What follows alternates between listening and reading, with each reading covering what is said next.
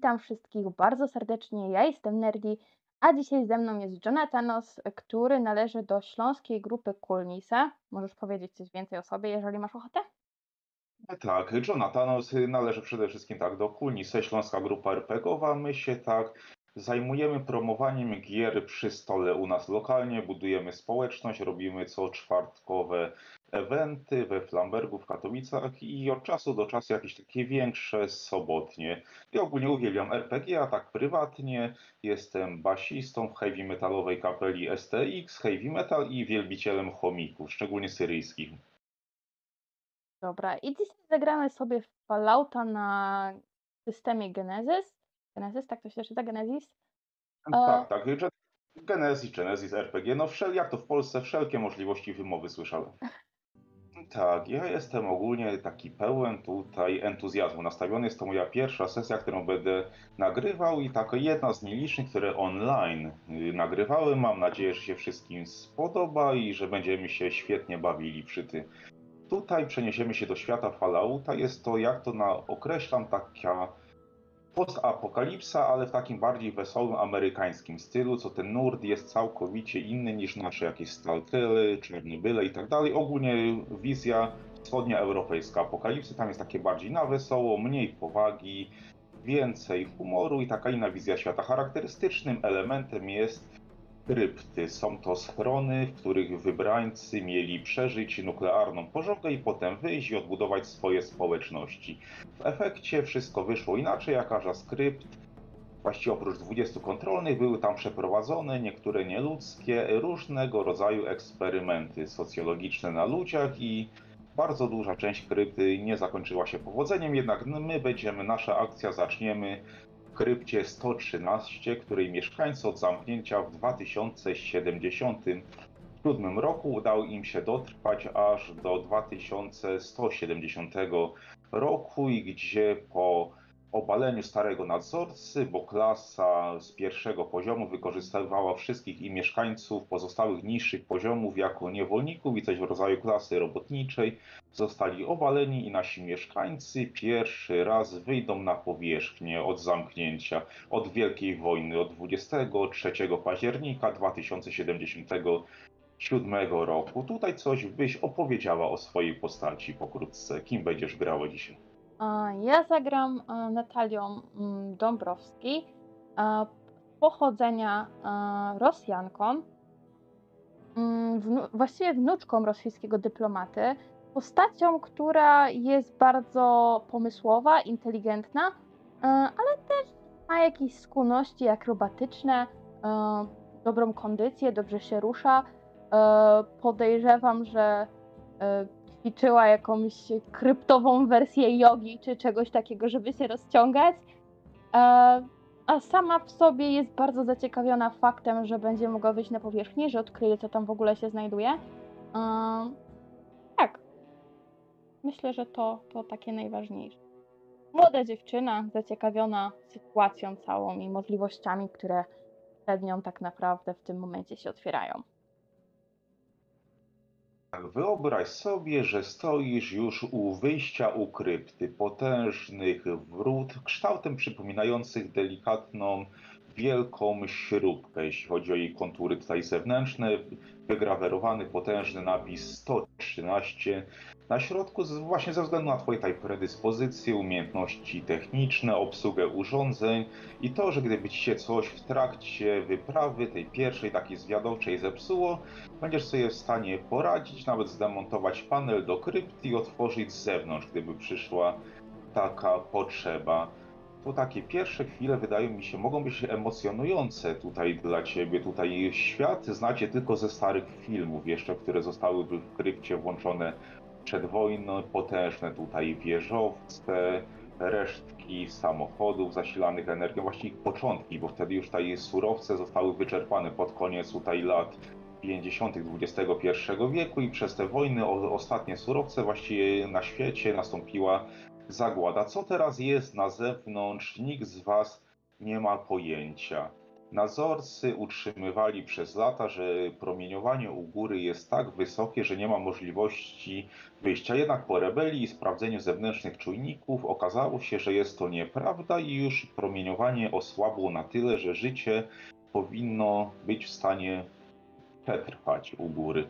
Teraz pierwszy taki zwiad, rekonesans, wszystko jest tutaj w Twoich rękach. Zostałaś tutaj wyposażona tutaj w potrzebny sprzęt, w środki medyczne, w antyrady masz Pip-Boya na ręce, szczyt miniaturyzacji tego świata opartego na dużej dozie retrofuturyzmu, w którym nigdy nie wynaleziono tranzystora, w przeciwieństwie tutaj do naszego świata i stoisz drzwi, już przy drzwiach krypty, czerwone światło zaczęło migać, charakterystyczny dźwięk wysokiej, przerywanej syreny i potężne serwomechanizmy zaczynają otwierać gruć krypty. Wszyscy patrzą z emocjami, gdy cały mechanizm zaczyna skrzypieć i czy w ogóle po tylu latach jeszcze się otworzy, ale na szczęście gdzieś to pierwsze śruby, pierwsze przekładnie zaczynają wykonywać swoją pracę i za jakiś czas będzie wrota krypty otwarte i nowy albo stary świat, czy to, co z niego zostało, będzie stał przed tobą otworem.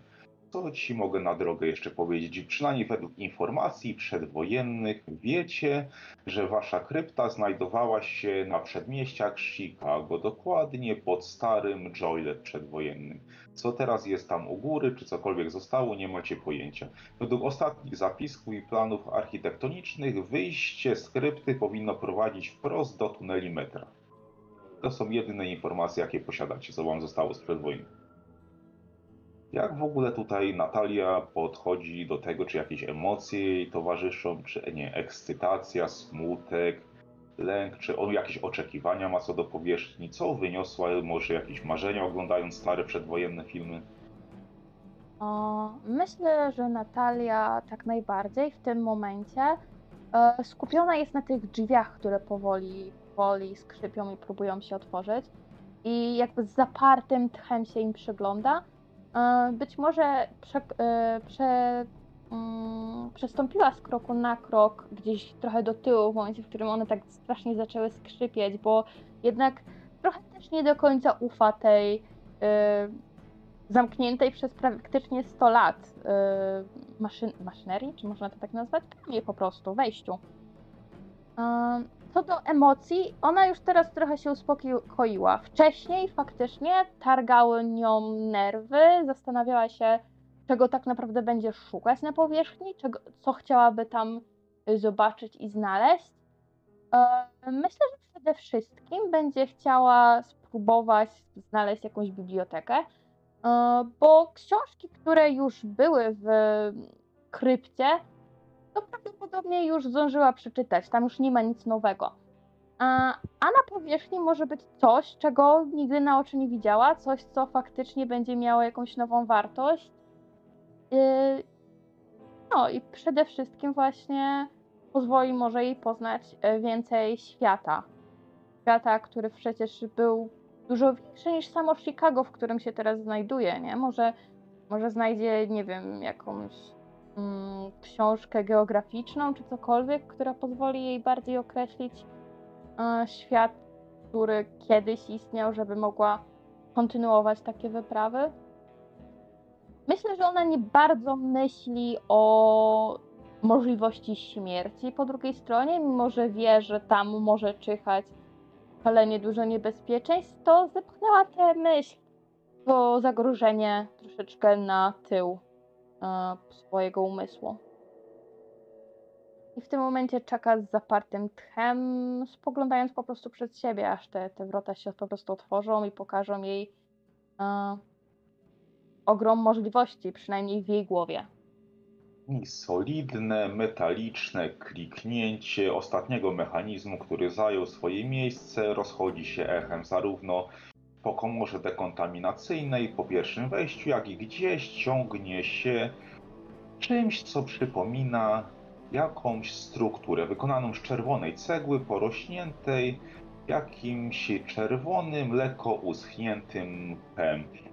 Za szczyby z komórki ochrony patrzy pani Samantha Tomorrow, jedna z członkiń tymczasowej rady nadzorczej, która została powołana w miejsce obalonego starego nadzorcy, żeby władza nie została nigdy scementowana w rękach jednej osoby, jak za starych czasów.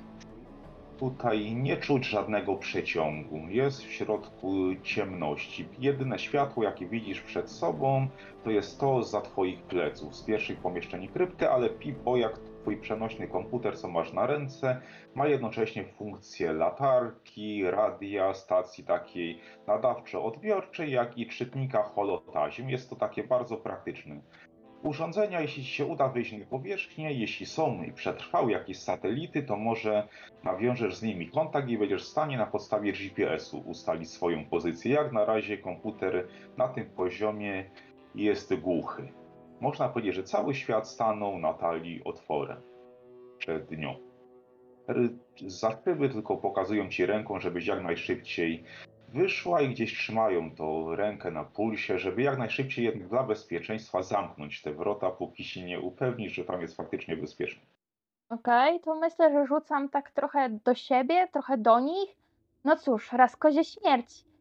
I ruszam takim żwawym krokiem, ale też y, mam na uwadze to, żeby w razie czego się cofnąć do krypty. Jakby dopóki oni tych drzwi nie zamkną, to jeszcze teoretycznie, jeżeli coś by miało mnie zacząć gonić, to mogę do nich uciec. Yy, I mam w głowie tego, że jakbym coś za zaciągnęła z powierzchni do nich, no to by była klęska jedna wielka. Nie, po prostu, po prostu ruszam. O klęsce nie może być mowy. Steve Kowalski, najsilniejsza osoba skrypty, stoi z miniganem jeszcze za twoimi plecami, obserwuje korytarz ze swoją bronią obrotową w prawo, w lewo, nerwowo się rozglądając, co po takim twardzielu nigdy nie widziałeś, żeby aż mu żyłka na czole pulsowała i gdzieś czuć takie drżenie tych jego rąk, też przed nieznanym. Jednak jak widzi wroga przed oczyma, wie co ma robić, a to jednak tajemnica napawa go lękiem. Ale wychodzisz, tylko szybko przestawił przełącznik, znowu mechanizm zaczął trzaskać, zgrzytać i wrota krypty zaczynają się zamykać za tobą. Słuchaj, zaczynam się rozglądać po powierzchni, próbując dostrzec a, w sumie okolice. Y, miałam się tak naprawdę rozejrzeć, a, żeby zrobić taki ogólny zwiat, jak bardzo bezpiecznie jest, albo jak bardzo niebezpiecznie jest, więc a, mam takiego dobrego celu. Tak jak mówisz, to metro y, gdzieś tam się miało znajdować niedaleko, więc też próbuję go, je gdzieś tam wypatrzeć. Też nie wiem, czy od razu chcę schodzić pod ziemię, patrząc na fakt, że przez całe życie się pod nią znajdowałam. Y, tak. Tak, a więc tak, idziesz z tym przez chwilkę, rozglądasz się po tym korytarzu, wykonując te pierwsze kilka kroków. Faktycznie ściany są z czerwonej cegły porośnięte, górą biegną jakieś przewody. W sporej części guma jest y, sparszywiała, rozpadła się, część metalowych elementów jest pordzewiałych. Pierwsze co takie bardzo ci uderza, że jedyny zapach, co tak pamiętasz z poziomów y, piątego, tego najbardziej technicznego, wszechobecny zapach rdzy. Tutaj od dawna nic, nic nie było konserwowane, wszystko rozpada się nadgryzione zębem czasu. Ten dziwny rodzaj jakiegoś takiego mchu, bardziej przypominające rośliny, tutaj bar, głębinowe z niskich powierzchni tutaj pułapów oceanu, co już praktycznie nie są zielone, a bardziej w taki czerwony, bordowy nawet podchodzący, ale uschnięte, nie sprawiają wrażenia żywych, i skamieniałe, bardziej takie twarde w dotyku i korytarz się gdzieś ciągnie, ale po jakichś 10-15 metrach, tak jak dociera twoja latarka, zakończone jest drzwiami technicznymi. Z napisem tylko dla personelu, częściowo widocznym przez rdze. Znajduje się przy nich stary panel komputerowy, jakiś czytnik kart, niewielka klawiatura numeryczna, manualna i ślady po jakiegoś rodzaju broni energetycznej. Stare bardzo biorąc pod uwagę, że roztopione smugi już od dawna są pokryte rdzą, prawdopodobnie zostało to obszczelane w końcówce gdzieś okresu wojennego. Okay, przyglądam się jeszcze chwilę tym, tym drzwiom, zastanawiam się, E, czy ja byłam na tyle przygotowana, że one tam będą, że mam jakąś kartę, czy jednak będę musiała to otworzyć za pomocą swoich, em, powiedzmy, umiejętności, czy informacji, jakie dotychczas technicznych, jakie posiadam? Tak, wasze plany nic nie mówiły o drzwiach na końcu korytarza technicznego, ale były w wielu częściach wybrakowane. Nie mieliście kompletnej dokumentacji. Okej, czyli jeżeli nie mam karty, no to będę próbowała najpierw podejść. Jeżeli tam jest, mówisz, jakiś tam komputer, yy, komputer, ekran, cokolwiek, co miało te drzwi otwierać najpewniej, będę próbowała sprawdzić, czy to działa. Wątpię w to szczerze, ale nie szkodzi mi spróbować tam gdzieś tam dotknąć, zobaczyć, coś się z tym zadzieje, czy to jest wielki włącznik. Dotknęłaś panelu, dotknęłaś przycisku. Delikatne kliknięcie było słychać i spod kurzu na niewielkim kineskopowym ekranie coś zaczęło migać. Cyfra symbolizująca wciśnięty przycisk.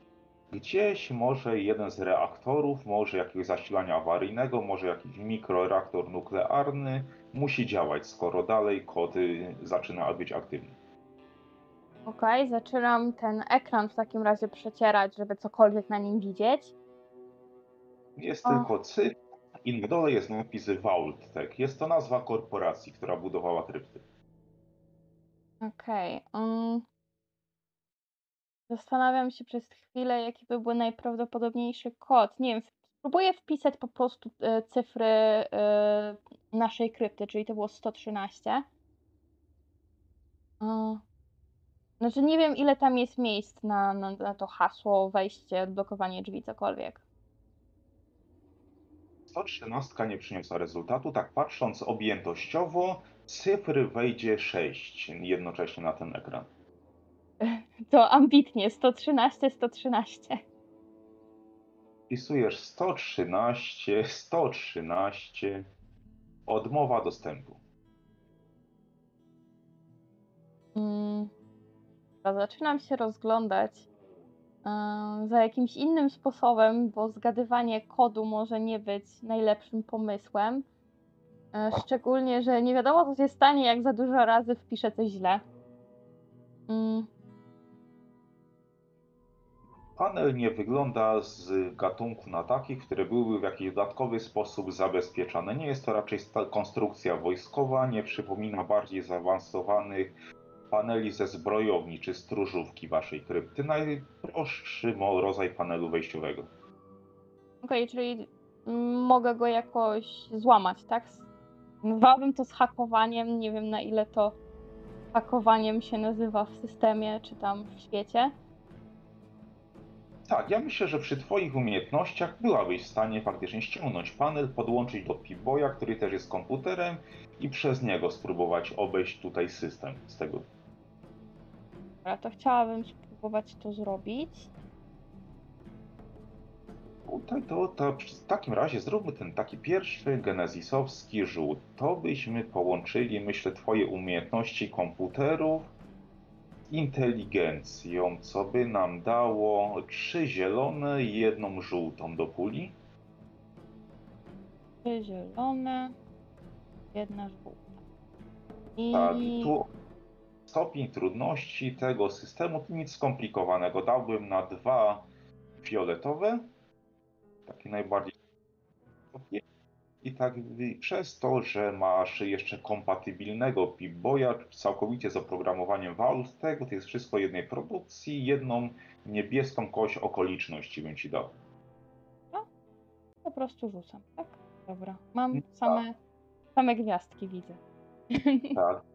Masz tutaj same sukcesy. Jedno zagrożenie zniwelowało się z jedną korzyścią, po prostu nic mniej, nic więcej. Po chwili grzebania w komputerku, przeczesywania linijek kodu, złamała się zabezpieczenie tych drzwi i światełko z czerwonej zmieniło się na zielone. I coś kliknęło w środku zamku. Okej, to y, sądząc po tym, że za chwilę mogą na przykład te drzwi się przesunąć albo cokolwiek, to chcę je powoli otworzyć. Pewnie, pewnie warstwa rdzy czy czegokolwiek będzie mi to skutecznie utrudniała i one tak ładnie nie pójdą, jakbym chciała. E, ale pociągnę je, żeby je powoli otworzyć. Być może stanę za nimi, tak jakby coś, coś wyskoczyło na mnie, to może nie do końca na mnie. Tak, jak y, sprawna techniczka miałaś to wyczucie warstwa, rdzy, to, że drzwi były zastane, zrobiło swoje. Każdy ruch, ciągnięcie klamki wydawało bardzo taki piszczący, aż wywołujący gęsią skórkę, metaliczny taki dźwięk, pisk, trzask ciągniętych drzwi. Po chwili się rozniosło gdzieś to echem w głębszej tutaj części dalszego korytarza. Ten od razu jest taki większy, co zobaczyłaś, ale jedno dla ciebie całkowicie nowe uczucie, którego nigdy nie miałaś możliwości w krypcie poznać w takiej skali. Coś w rodzaju szumu, dźwięku wiatru i potężny przeciąg na twojej twarzy.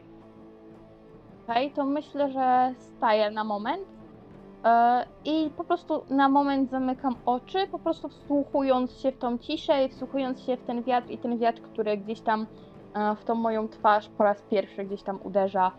E, daję chwilę sobie, żeby, żeby to poczuć, żeby to zapamiętać, bo nawet jeżeli e, przeżyję tą wyprawę i pójdę na kolejną, e, no, to jest ten pierwszy raz, w którym czuję wiatr, więc to jest coś wartego zapamiętania. Więc tak, tak też robię i, i daję sobie tą chwilę, powiedzmy, na. Tak jak stoisz, to kierunek wiatru jest od twojej lewej do twojej prawej strony. Włosy twoje zawiewają właśnie w prawo. Zapach jest taki inny, już rdza jest wymieszana z czymś takim jakby świeżym, rześkim i takim delikatnie, naj... chyba żywicznym. To jest taki troszkę smarem, taki zapach, co najbardziej może ci się przypominać. Jest dość taki intensywny i gdzieś po twojej daleko w oddali po prawej i po lewej stronie widać jakby źródła światła. Albo coś, co jest jasne.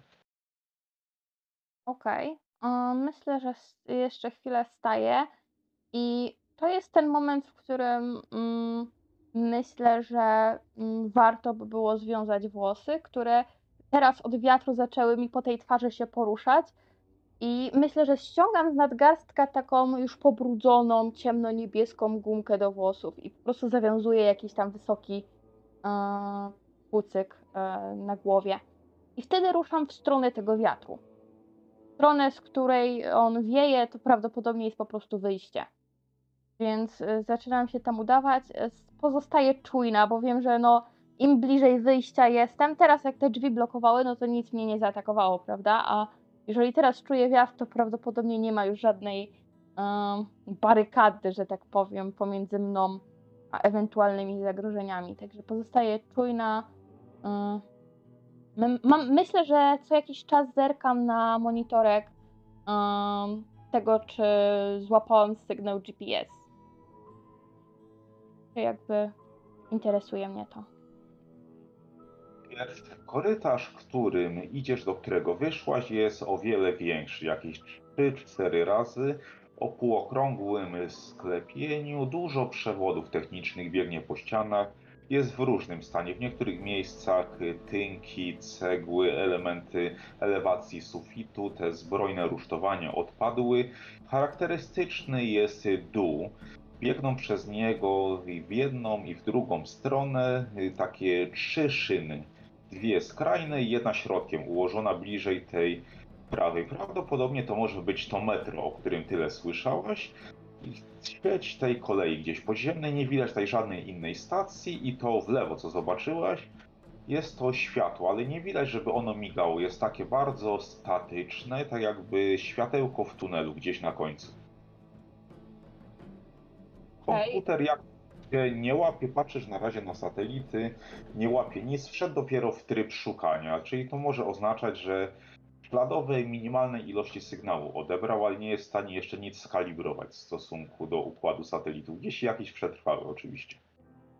Ja mam pewnie świadomość, że pewnie on dopiero połączy się w momencie, w którym wyjdę faktycznie na zewnątrz, także e, powolnymi krokami, pewnie nasłuchując, słysząc pewnie jakąś kapiącą wodę gdzieś tam w tych tunelach, bo pewnie odbija się to echem.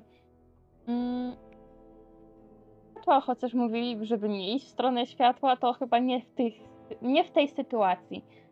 E, zdaję sobie z tego sprawę i po prostu powoli e, przemieszczam się wzdłuż tego tunelu, e, wiedząc, że to jest tak naprawdę cel mojej wyprawy, no i nie ma sensu, żebym ja tu teraz spędzała zbyt dużo czasu w nim właśnie w tym tunelu, niż jeżeli chciała wyjście na powierzchnię, bo to, to jest w tym momencie najważniejsze.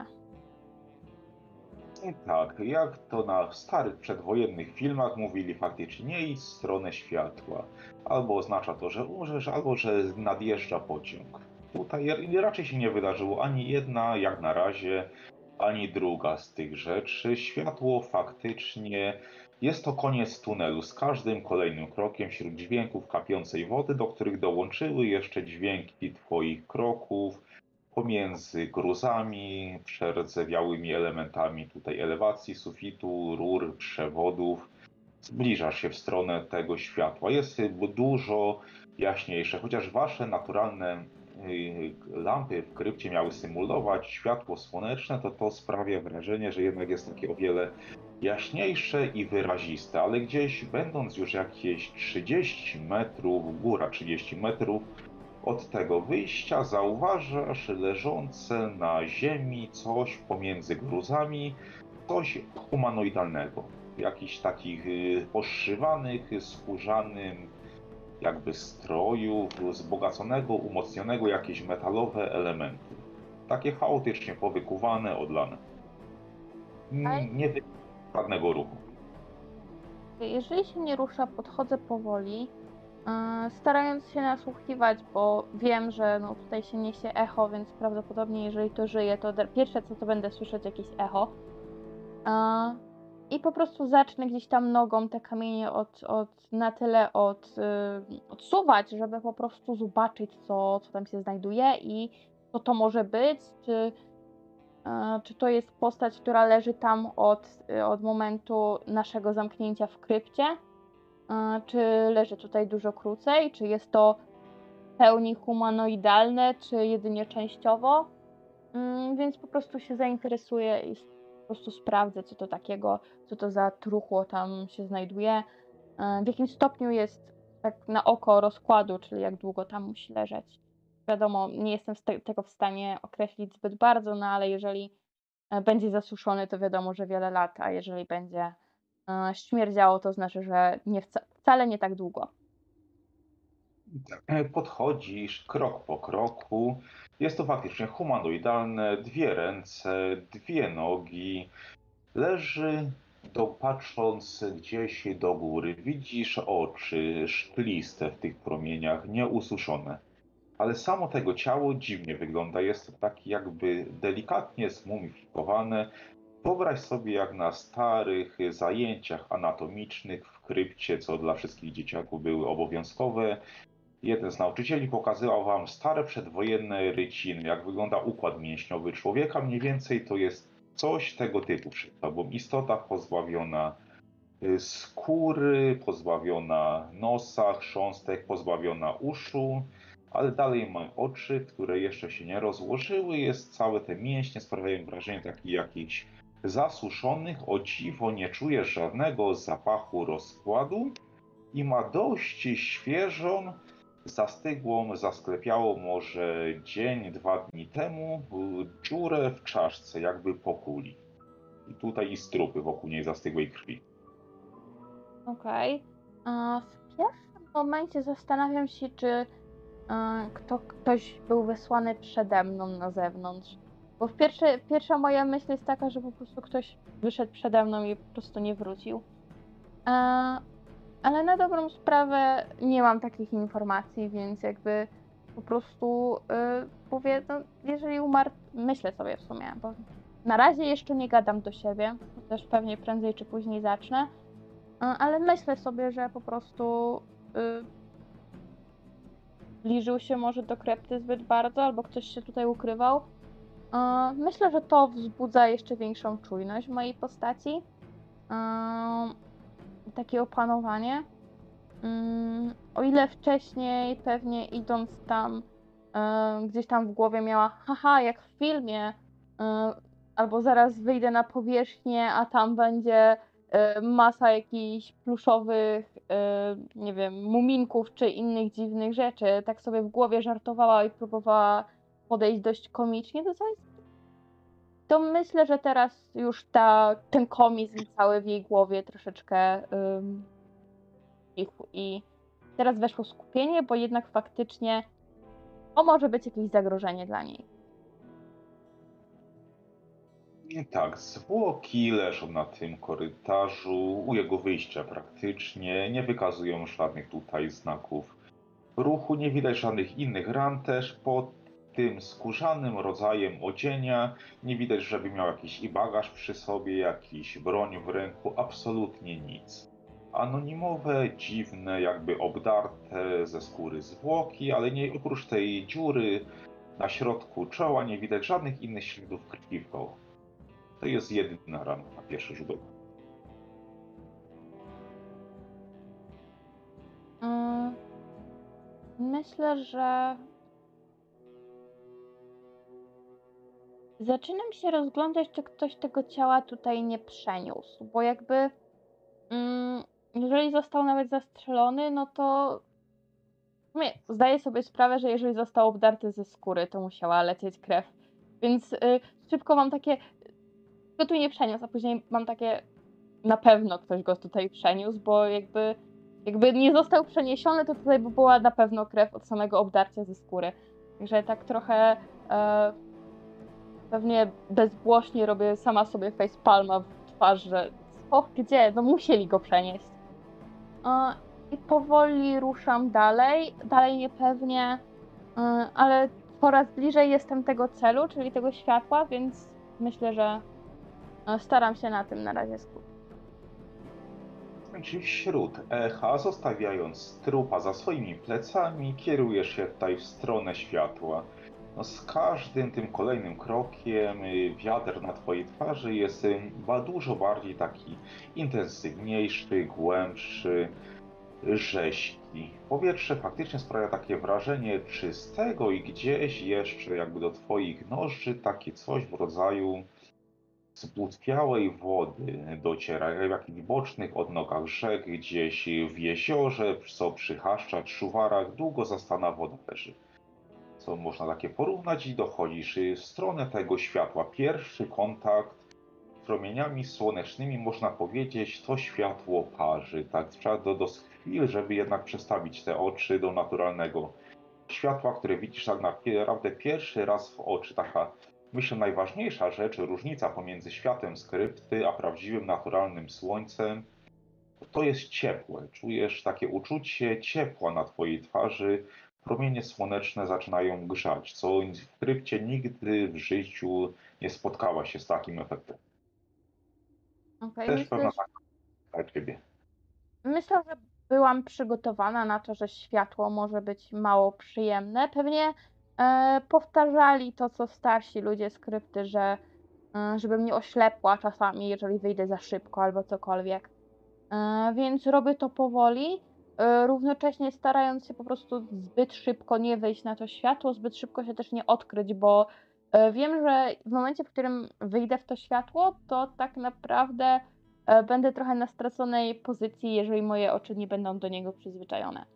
Także daję sobie czas i staram się jakby skupić na innych zmysłach. Więc przystanęłaś, dałaś sobie chwilkę czasu, żeby się przyzwyczaić i z każdą kolejną sekundą twoje oczy coraz szybciej adaptują się do tej nowego natężenia światła, do nowej iluminacji. Zaczynasz y, coraz bardziej w tej jasności, z czegoś, co było taką jasną, rozmazaną konturą przed twoimi oczami, zaczynają się pojawiać kontury, coraz więcej szczegółów. Pierwsze przed twoimi oczami takie rzucają się w oczy, wyszczelone w niebo, częściowo nadpalone u samej góry, metaliczne szkielety, pozostałości starożytnych budowli sprzed wojny, które zostały zniszczone najprawdopodobniej w wyniku fali uderzeniowej. Dużo, tak jak stoisz tutaj według tego jak pomału GPS zaczyna łapać koordynaty, fala uderzeniowa szła gdzieś z północy na południe. Tutaj w środku widzisz dużo gruzu, większość budynków jest oprócz tych kilku szkieletów skoszona jakby gdzieś na poziomie czwartego, piątego piętra. Uderzenie tutaj było solidne, budynki są porozwalane, cały tutaj teren. Jest to coś w rodzaju takiego jakby niewielkiej bocznicy, może stacji przeładunkowej. Ciężko wyczuć, jaka była pierwotna funkcja tego obiektu i na pewno jest fragment rozwalonej suwnicy, dość przytopionej. Nie widać na szczęście albo na nieszczęście żadnych na razie innych tutaj śladów. Koło tylko wraki, gruzy i zniszczenia. Okej, gdy tak przystaję, zaczynam się po prostu uśmiechać. Strony y, takiej zewnętrznej to by było dziwne. Dziewczyna wyszła z tunelu, w ogóle uśmiecha się sama do siebie. E, Pewnie ma w tym momencie już zmierzwione przez wiatr czarne włosy związane w tego kucyka. A i rysowana, więc też na, na, na czole pojawiły się jakieś kropelki potu. Ale z perspektywy Natalii to jest pierwsze wyjście człowieka po 100 latach na, na powierzchnię. To, mm, to można by było powiedzieć, że taki wielki krok dla ludzkości kolejny. Mm, Nawet jeżeli sama ludzkość e, zamknęła sobie wcześniej możliwość wychodzenia na tą powierzchnię. E, Ona tak przez moment do siebie się uśmiecha, bo widzi coś nowego, poznaje coś nowego. To jest to, po co wyszła tak naprawdę na powierzchnię, żeby zobaczyć coś, czego nie widział nikt inny z krypty. Nikt inny z tych, którzy się w krypcie urodzili, a po 100 latach to raczej wszyscy. e, e, Nikt nie pamięta tego, e, co było przed kryptą. I stojąc w ten sposób, myślę, że próbuję zlokalizować jakiś punkt zaczepienia, gdzie by się udać dalej. Też Tak. Nie wyszła tylko po to, żeby zobaczyć i, i wrócić, prawda? Więc trzeba coś przynieść chociażby powrotem.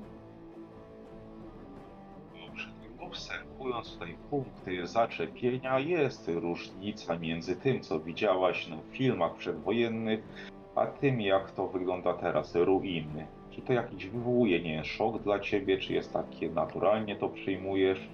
Wszystko tak jak przez te lata edukacji, starych filmów, tego co widziałaś było takie piękne, majestatyczne, takie w szczycie rozwoju Ameryki. Tak jakby tutaj wujek sam sobie nie mógł tego lepiej wymarzyć. Teraz widzisz ruiny tego świata. Takie nagłe zderzenie z czymś, co było piękne, majestatyczne. Przez czas teraz widzisz przemijającą epokę, coś, co jest praktycznie zdezintegrowane. Całe dziedzictwo, możliwe, że całe dziedzictwo ludzkości ocalało tylko w takich kryptach jak wasza. Mm, Myślę, że bardziej skupiam się na tym, że jestem pierwszą osobą gdzieś tam, która wyszła.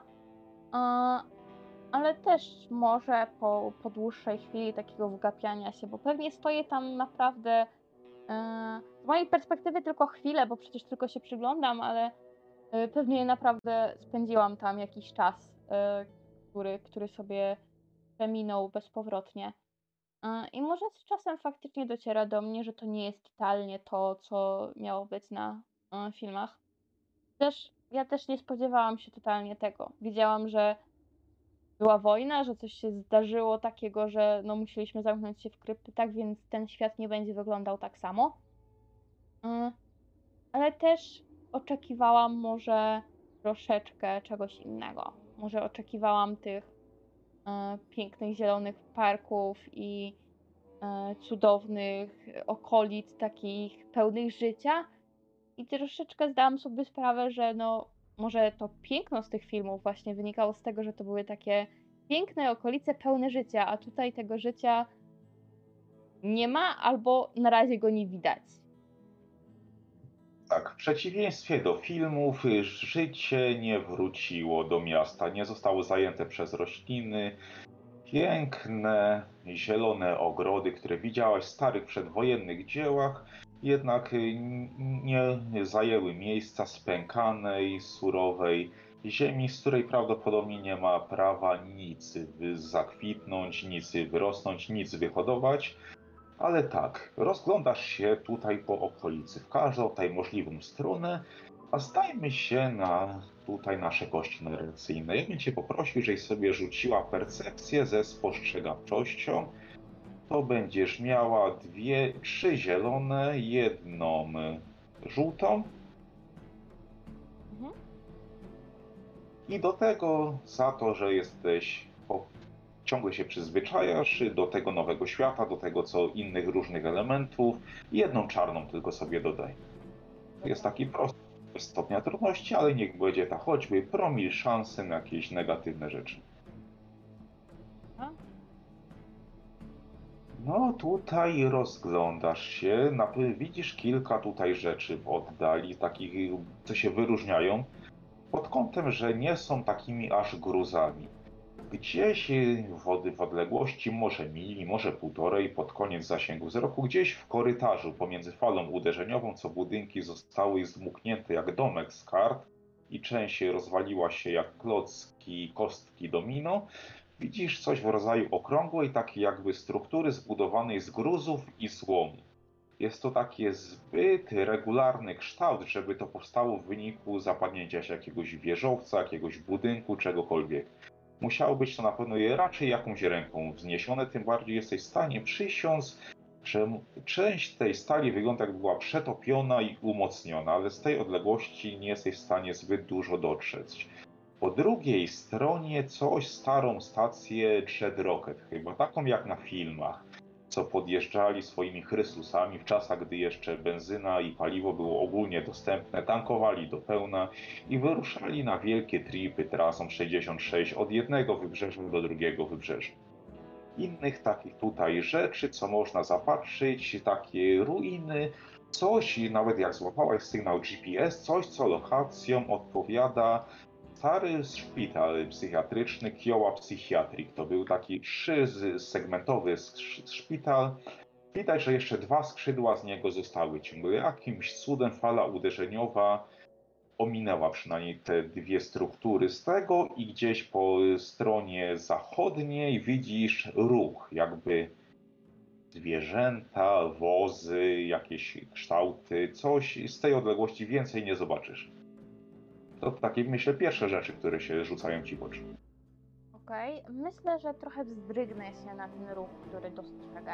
Jednak e, wart będzie totalnie nic, e, a jednak e, widzę jakiś ruch. Nawet jeżeli to by miało być coś, mm, co statycznie porusza się od wielu, wielu lat, bo widziałam przecież e, przedmioty, które w jakiś sposób wprawione w ruch by się poruszały na filmach, chociażby wiatraki, które pod wpływem wiatru się poruszały, tak? E, ale nawet jeżeli to jest tego typu przedmiot, to sam ruch e, myślę, że wzbudza we mnie jakąś niepewność, jakiś strach swego rodzaju, więc będę chciała na razie zostać jak najdalej od tamtego miejsca i jak najbardziej ruszyć w przeciwnym kierunku. I wydaje mi się, że pierwsze co zobaczyłam, to była właśnie ta e, konstrukcja niewiadomego pochodzenia, dlatego też po prostu zacznę od tego, co zauważyłam jako pierwsze. Chociaż myślę, że Natalii też przemknęło przez myśl, że no, skoro w zakład psychiatryczny, to mogłoby się tam ostać jakieś em, coś związanego z pierwszą pomocą, chociażby jakieś lekarstwa czy cokolwiek. Wiadomo, pewnie by trzeba było to sprawdzić, czy nie jest napromieniowane, ale kto wie, może coś było zabezpieczone y, odpowiednio mocno. Więc y, jednak y, pójdzie za takim pierwszym głosem serca i pierwszym tym, co zobaczyła, mm, czyli za tą konstrukcją metalową. Może ona jej się skojarzy z jakimś takim. Hmm. Czym takim filmowym mogłoby to się jej skojarzyć? Mówisz, że to była taka konstrukcja okrągława, tak? To może, to może z, z jakimś, z jakąś szklarnią, czymś tego typu? E, może nawet wtedy stwierdzi, że no, to by się zgadzało, jeżeli szkło by po prostu pod wpływem tego wybuchu um, stało popękane i pospadało, no to e, to by się zgadzało, to mogła być tego typu kopuła. Także w tamtą stronę mm, się udam. Myślę, że y, mając świadomość, by nie wiem, nie biec czy nie iść zbyt szybko, by po prostu nie marnować energii, prostu zrobił sobie e, spacerek gdzieś tam e, pierwszy na powierzchni swój. E,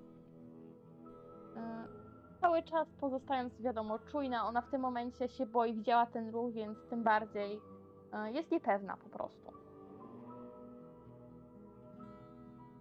Więc kierujesz się w stronę tej sztucznej konstrukcji, którą tutaj wypatrzyłaś. Idziesz tutaj, no smutny obraz tego rozświata, który się rozpadł wokół siebie, pozostałości budynków, wieżowców, bardzo dużo gruzu. Teren jest taki do przejścia, ale trzeba się troszkę nagimnastykować, co faktycznie tutaj twoja, tutaj cała ta koordynacja, atletyka, twoje wcześniejsze kryptowe ćwiczenia pomagają bardzo przeskakiwać pomiędzy gruzami, przeciskać się przez wąskie przejścia pomiędzy rozwalonymi tutaj budynkami. Doszłaś gdzieś do, myślę, 250 metrów już od tej konstrukcji, że możesz tak ocenić. Jeżeli tak, ta dolna część to faktycznie wygląda jak coś w rodzaju takiego potężnego, okrągłego, złomowego muru obronnego, tutaj wzmocnione tutaj stalą. Ktoś się musi znać na kowalstwie albo nawet metalurgii, patrząc tutaj na precyzję tego, z jaką to zostało wykonane, umocnione od dołu, potopione stare wraki samochodów, troszkę cementu, wzmocnione pręty zbrojeniowe ze starych konstrukcji. Chyba wszystko, wszystko co w okolicy tutaj zostało, takich rozwalonych rzeczy, zostało użyte do budowy tego muru. Ta część prawie dobrze. To, co wydawało ci się, że to mogło być szkło, mogło być szyby, częściowo miałaś rację, ale ta górna część to nie tylko szklarnia. Niektóre z tych płytek zostały jakimiś starymi panelami słonecznymi wypełnione, tworząc może coś w rodzaju źródła tutaj własnego zasilania. Z zewnątrz, tak jak obserwujesz, nie widzisz żadnego ruchu, żadnej ochrony, niczego. I tak samo na szczęście żadnego zagrożenia. Choć to mogą być tylko pozory. Pomiędzy linią y, ruin a tą konstrukcją na środku wykarczowanego jakby terenu, który według twoich notatników z Pip-Boya, stary Ken Winsong Park tu kiedyś był, jest około takiej 100 metrów wolnej przestrzeni całkowitej. Z każdej Tak, strony. Tak e, patrzę w miejsce, w którym miał być kiedyś, był kiedyś park, to myślę, że mnie taki trochę smutek pochłania, bo jednak trochę liczyłam na zobaczenie takiego drzewa w realnych warunkach, e, a nawet właśnie takiej e, garści drzew, lasu po prostu, albo parku właśnie. Więc e, tak troszeczkę zatęsknienie spoglądam na to miejsce, ale z drugiej strony myślę sobie, że jeszcze nic nie straciłam, przecież ile ja rozejrzałam się po tym miejscu, po tej powierzchni? Jakieś 300 metrów, 400? Przeszłam, nie wiem, trochę, niedużo, więc nikt nie powiedział, że wszystko stracone. Może kilka kilometrów stąd normalnie rosną sobie y, parki i lasy i wszystko jest w porządku, więc y, znowu troszeczkę pół żartem, pół w głowie próbuję się uspokoić y, na temat tego, jak mizernie wygląda okolica. I faktycznie po, powoli zbliżam się, może ostrożnie, może starając się być cały czas za jakąś osłoną, bo gdy widzę, że zrobiła to jakaś ludzka ręka gdzieś tam mm, to umacniając, to e, odnoszę wrażenie, że mogę w każdym momencie zacząć być ostrzeliwana. W końcu ktoś został postrzelony w tamtym tunelu, to może tutaj chronią się te osoby, te istoty, które go postrzeliły? Ciężko powiedzieć. Tak, delikatnie, powolutku, tak jak powiedziałaś, podchodzisz, rozumiem, w tamtą stronę? Nie zaczynają krzyczeć ani strzelać, no to podchodzę, a jak zaczną strzelać, to będę się cofać i uciekać. E, tak, jak na razie z każdym kolejnym twoim krokiem nasłuchujesz to faktycznie napięcie. Gdzieś ten taki puls może ci przyspieszać. To owszem, krypta miała swoje tutaj rodzaje zagrożeń, a ten zamach stanu, który zorganizowaliście, napędził sporo stresu, sporo lęków u niektórych, ale to zagrożenie jest o wiele bardziej realne niż wtedy, co działała się na tyłu, na liniach frontu, wspomagając y, jednostki ruchu oporu.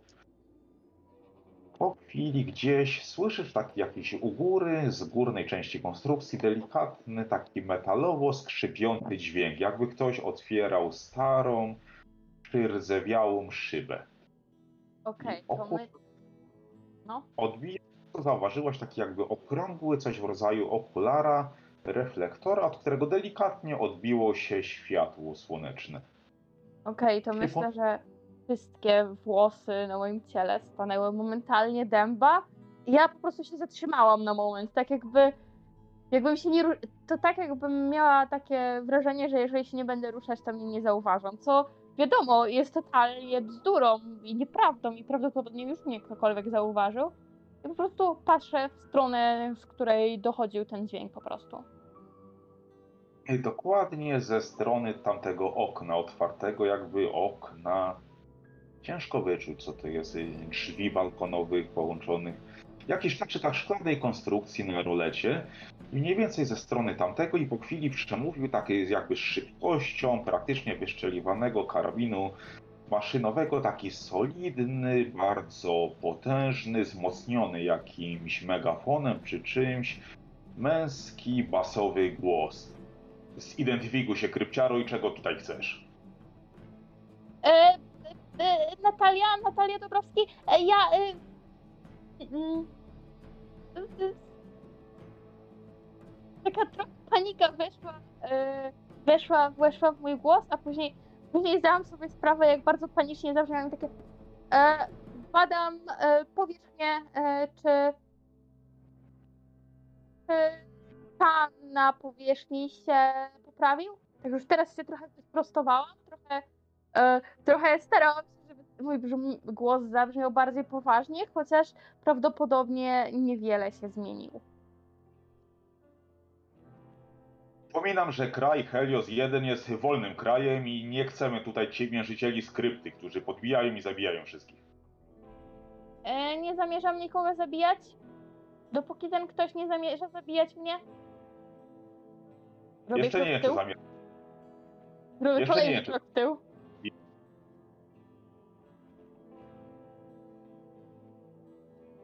Cisz patrzy i taki troszkę taki dźwięk słyszałaś, jakby spalania mocniejszego silnika odrzutowego. Ten okular zaczyna się podnosić troszkę do góry.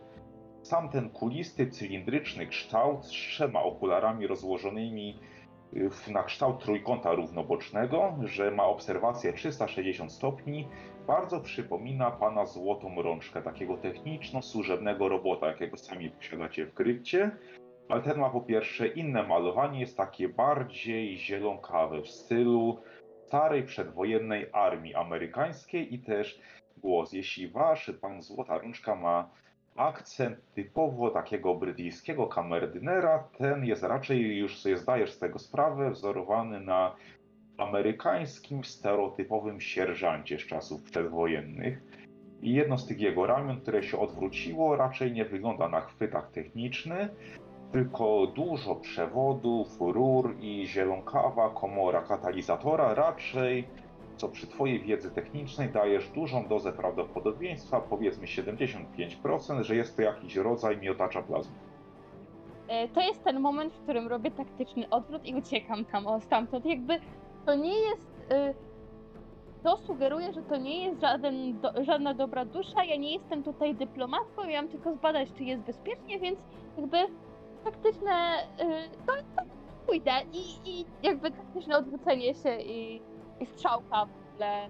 e, Bez żadnych pytań czy oczekiwania na pozwolenie. I wykonałaś taktyczny odwrót, jak to się nazywa w nomenklaturze wojskowej, żeby nie mówić paniczna ucieczka. Nie, słyszałaś- nie słyszałaś żadnego strzału, żadnej stróżki stetronizowanej plazmy, która gdzieś leciała za tobą, nic. Po chwili, po kilkunastu twoich krokach słychać dźwięk zamykanej szyby. Okej, trzeba wysłać e, dyplomację. To na pewno. E, I jakby e, to jest ten moment, w którym e, powiedziałam to do siebie. A może e, tak trochę e, strzepnęłam z siebie stres, e, trochę tak kręcąc dłońmi i tak ogólnie poruszając ciałem, jakby próbując zwrócić z siebie tą panikę. E, ale mam świadomość, że ja nie chcę wrócić do krypty z pustymi rękoma. Więc y, skoro już tu jestem, to podejrzewam, że też trochę się zbliżyłam do tamtej stacji, y, która była jakby drugą rzeczą, którą zauważyłam. Podejrzewam, że one były w miarę niedaleko siebie, stacja i, i to miejsce. Jeśli chodzi stacja, to tak oceniasz przez te ruiny, przez te szczątki, gdzieś przejście, może do pół godziny, 40 minut ci zajmie. Okej. Czy ja jestem w stanie ocenić, jaka jest pora dnia? Gdzie jest słońce? Tak, no po boju, po godzinie i tak dalej, biorąc pod uwagę, że cię wypuścili z rano, oglądanie szło będzie gdzieś koło godziny 11.30 w tej chwili. Dobra. Czyli mam dużo czasu do zmroku, sądząc, że, że, że nie chcę raczej y, tutaj y, chodzić po nocach, to podejrzewam, że myślę, że mogę zahaczyć o tą stację na spokojnie. Tak udam się w tamtą stronę. E, tym, tym razem będę szła troszeczkę bardziej spięta na pewno przez całą sytuację z tym kolesiem. W sumie ciężko mi tak naprawdę powiedzieć, czy to był człowiek, czy coś człowiekopodobne. e, Bo nie widziałam go tak naprawdę, nie? Słyszałam tylko jego głos tak na dobrą sprawę, więc em, trochę taka przerażona, niepewna, ale mam misję, więc trzeba ją, trzeba ją wykonać, także damy radę. Tak, może jeszcze los skrypty nie spoczywa w Twoich rękach, ale to jest jeden z tych najważniejszych pierwszych kroków. Jeśli macie eksplorować powierzchnię i tutaj się osiedlić, bo wcześniej czy później zasoby zmaleją do zera i zabraknie części zamiennych, żeby to wszystko utrzymać na chodzie. Nawet Twoje genialne techniczne umiejętności w końcu nie wystarczą, żeby ta krypta funkcjonowała powietrzność.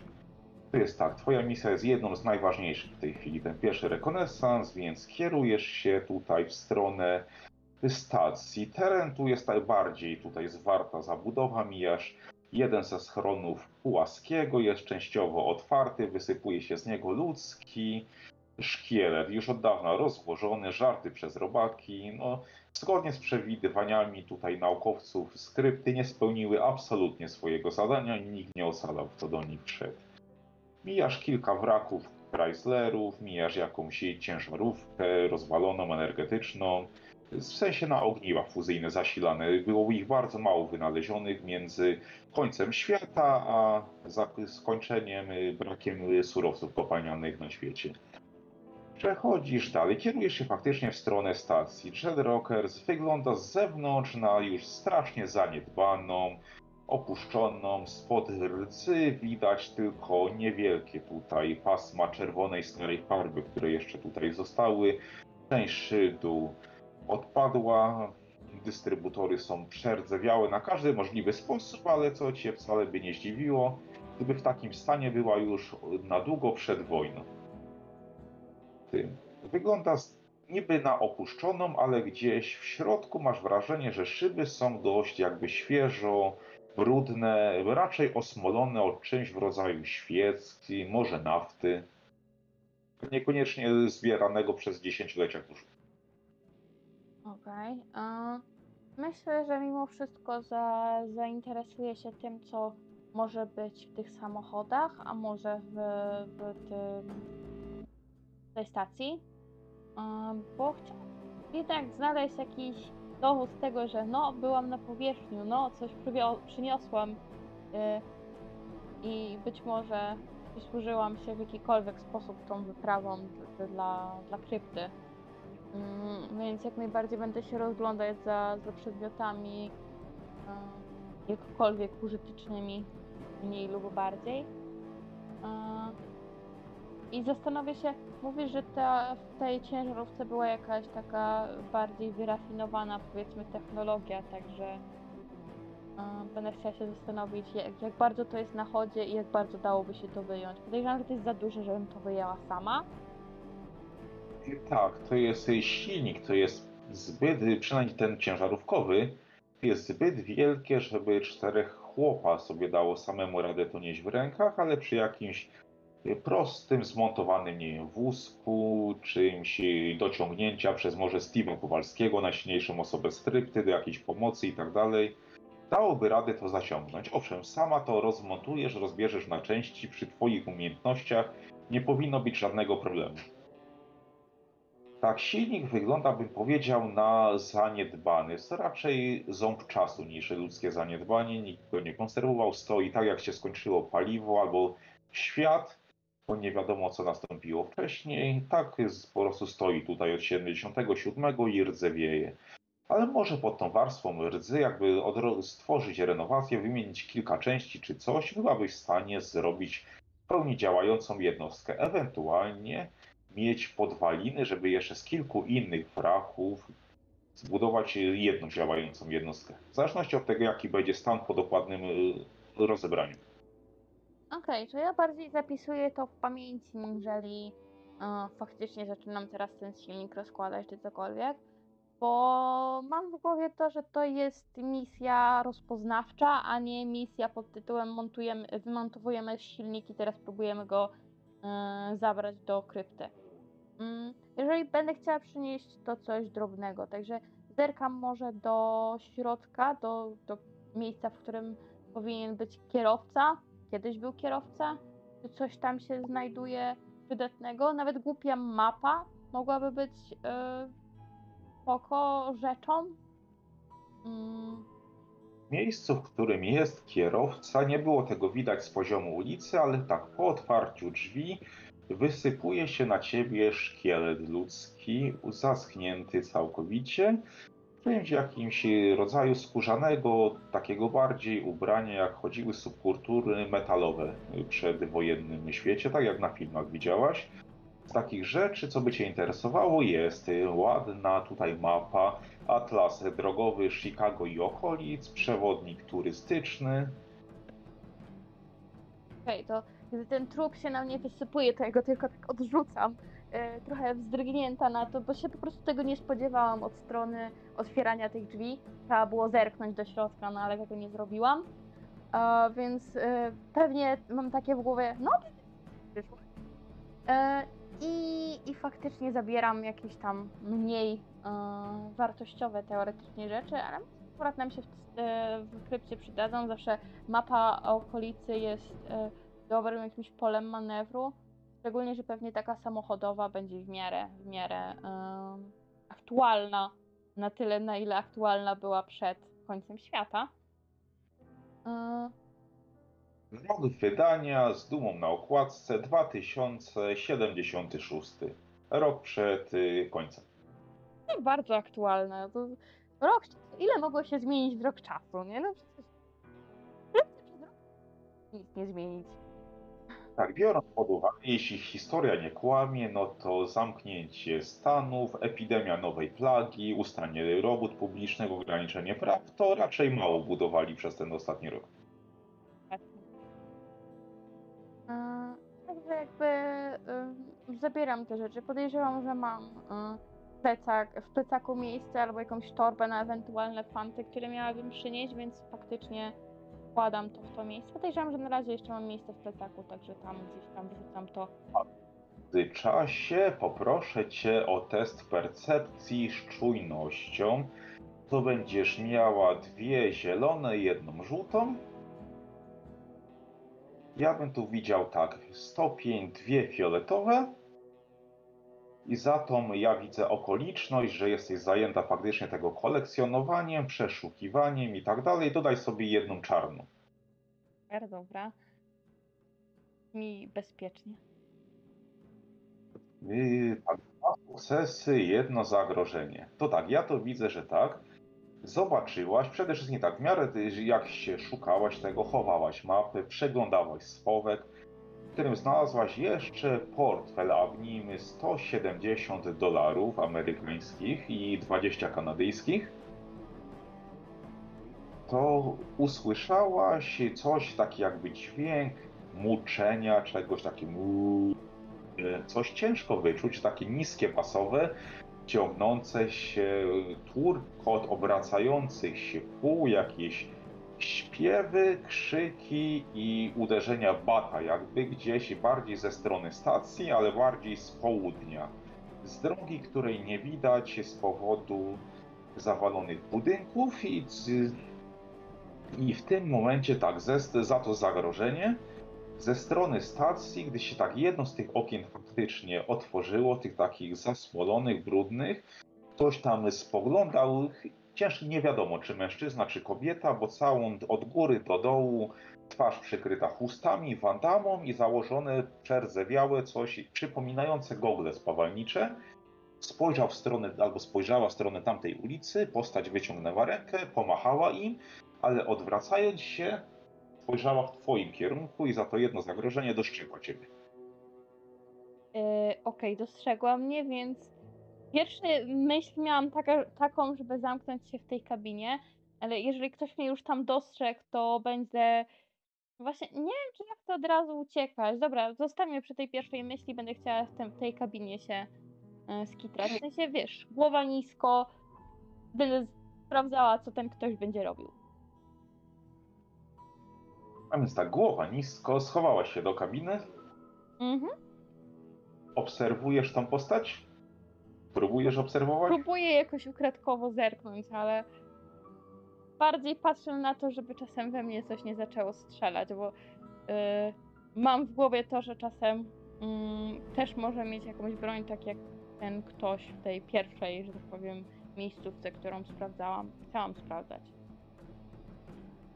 Nie, no więc tak, postać nie widać, żeby do ciebie strzelała, nawet nie widzisz, żeby broń jakąś miała w rękach w tej chwili, ale coś, jakieś kilka dziwnych ruchów, gestami, rękami czy coś pokazała w stronę tamtej uliczki i po chwili zamknęła okno.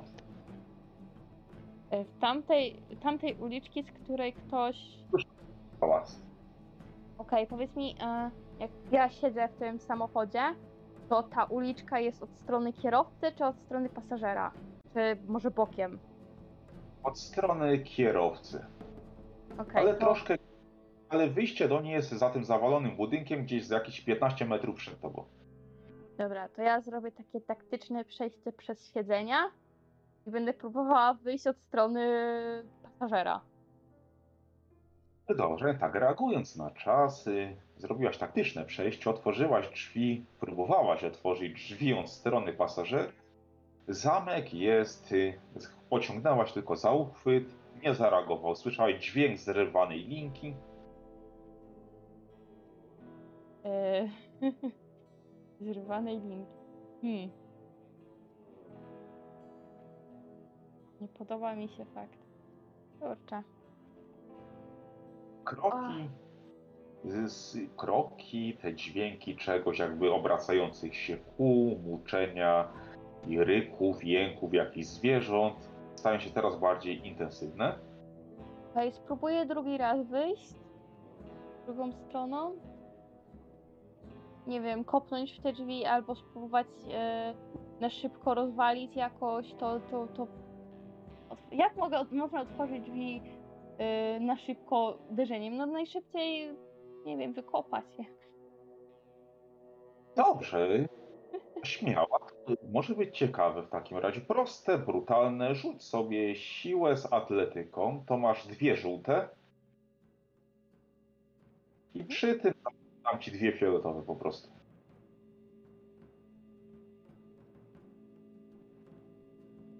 Tutaj ogólnie tak. Twoje, ja tu widzę, że twoje uderzenie było solidne. Nie mamy żadnego sukcesu. Wyzerowały się z poręcznymi. Uderzenie było solidne, drzwi jednak ani drgnęły, ale ja bym ci za tą korzyść mu zaproponował, że, że udało ci się jeszcze dostrzec na tyle, że masz ciągle czas na reakcję, że w międzyczasie tam był tak za rogu, tego faktycznie wyjechało coś, karawana, wóz z jakimiś dziwnymi, krowopodobnymi istotami, stworami o dwóch głowach ciągnięty. Kilku podobnych postaci ubranych w takie jakby złomowe, skórzane pancerze, tutaj gogle, maski spawalnicze na twarzy, jakieś takie elementy, ale częściowo może kojarzone z kulturą metalową czy sadomasochistyczną, po prostu z gruzu, ze złomu, wszystkiego wzięte co tylko dało, jakieś ćwieki wystające, kolce, pałki w rękach i tak dalej. I za nimi coś jest ciągnięte na łańcuchach, ale tego jeszcze nie widzisz, bo nie przekroczyło linii budynku, ale od strony drugiej, bocznej uliczki, pomiędzy gruzów i ruin innych budynków, Zbliżają się w twoją stronę trzy postaci, ubrane bardzo podobnie, dwie uzbrojone jakby w pałki, jedna w broń krótko, tak jakby cię próbowały zajść bokiem. To jeszcze zauważyłeś. Okej, to skoro nie idzie wyjście drzwiami od strony pasażera, no to jedyną opcją w tym momencie, jaką widzę, to jest strona kierowcy, no bo tyłem nie wyjdę, nie ma szans. Więc no naj, na- w najgorszym wypadku albo zginę, nie, więc jak mam dwie opcje, także jest dobrze. Yy, oczywiście tak się tylko pocieszam w głowie, a tak naprawdę zaczynam troszeczkę już yy, widzieć opłakaną swoją sytuację i próbuję po prostu stroną kierowcy, może jeszcze jakoś uda mi się umknąć, nie wiem, puścić się biegiem w stronę krypty, cokolwiek. Okej, dobra, czyli tak, wybierasz opcję biegu, niech będzie. To będzie znowu tak, dwie żółte. Za twoją tutaj w sumie przy tym, tak, bieg to będzie siła z atletyką. Użyjmy w tej sytuacji, czyli dwie żółte. Ale tu już na nich patrząc, będziesz odbierała jako test przeciwstawny, będziesz rzucała na atletykę ich, bo jak zobaczyli, że rzuciłaś się do biegu, oni rzucili się za tobą, to będziesz miała jedną czerwoną, jedna fioletowa. Okej, mówią, że dopóki nie biegniesz, to nikt cię nie goni, a jak zaczynasz biec, to cię gonią. Dobrze. Trzy sukcesy. Ja, jak to widzisz? Najpierw tą twoją część. Moją część, myślę, że e, pierwszym problemem było to, że wyskakiwałam tak naprawdę z ciężarówki, no ona jest wyższa, więc e, wyskakując tak naprawdę, zeskakując w dół, e, po prostu nie zawahałam się na tych nogach, prostu dobrze wyskoczyłam na tyle, że no nie było tego momentu przewrócenia się w którą stronę, tylko wyskoczyłam i od razu puściłam się do biegu. E, ruszyłam e, może nawet niespodziewanie dla siebie szybko i nawet już zaczęłam się cieszyć, jest dobrze, jest dobrze, zaczęłam biec, a później zdałam sobie sprawę, jak tak naprawdę odbiegłam i że to może nie być takie proste, żeby do niej tak szybko dojść, wrócić, cokolwiek, ukryć się. Yy. I może yy, wtedy zdałam sobie też sprawę, że tak naprawdę e, nie wiem, gdzie ja chcę iść, a jak nie wiem, gdzie uciekać, to może być troszeczkę kiepsko.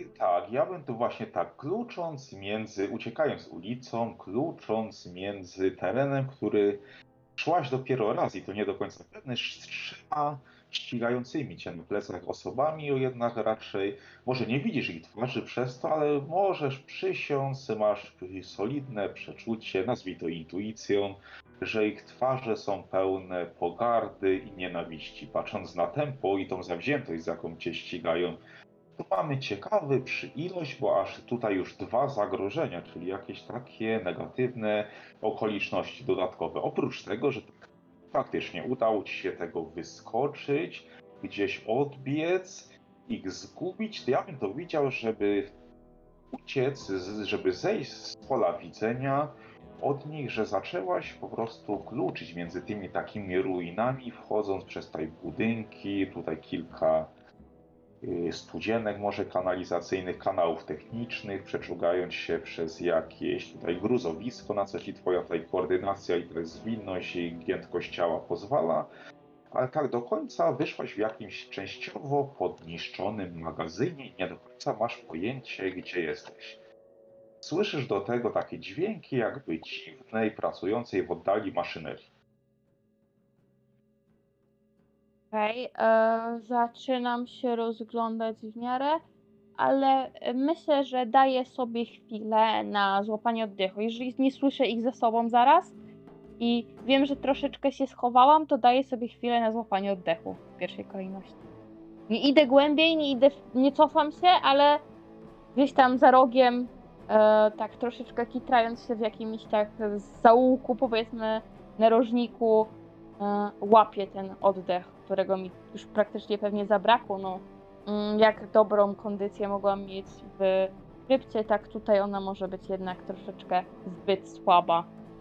Jak to inne, inaczej się biega w miejscu, a inaczej gdzieś tam, czy po krypcie, a inaczej się y, biega na otwartym terenie, czy właśnie na terenie tego typu, gdzie jest mnóstwo przeszkód. Tak, do tego adrenalina, zagrożenie na plecach robi swoje po takim wyżyłowaniu tego maksymalnego momentu obrotowego, mówiąc językiem Natalii, która jest obeznana w maszynach i w tego typu rodzaju technikaliach. Gdzieś dopada to faktycznie takie zmęczenie, czy coś po tych kilku chwilach już jeszcze początkowo gdzieś ciągnięte echem, odbijane od ścian, od gruzów, od złomu, przez kable, słyszałaś i rozdźwięki, coś gdzie ona jest, coś, jakieś wulgaryzmy i określenia na temat krypciary i tak dalej. Widocznie jak na razie nikt tu nie lubi mieszkańców krypt na powierzchni. No i wszystko sprawia takie wrażenie. Choć No. może być my No, zauważyłam właśnie, że nikt nie jest za bardzo zadowolony moją obecnością. Gonią mnie, nie wiem, wypatrują, wyglądają niezbyt na przyjaznych. E, krzyczą na mnie już od samego początku. Nie podoba mi się to. No, ja liczyłam tutaj na e, normalną, spokojną konwersację, no i tego.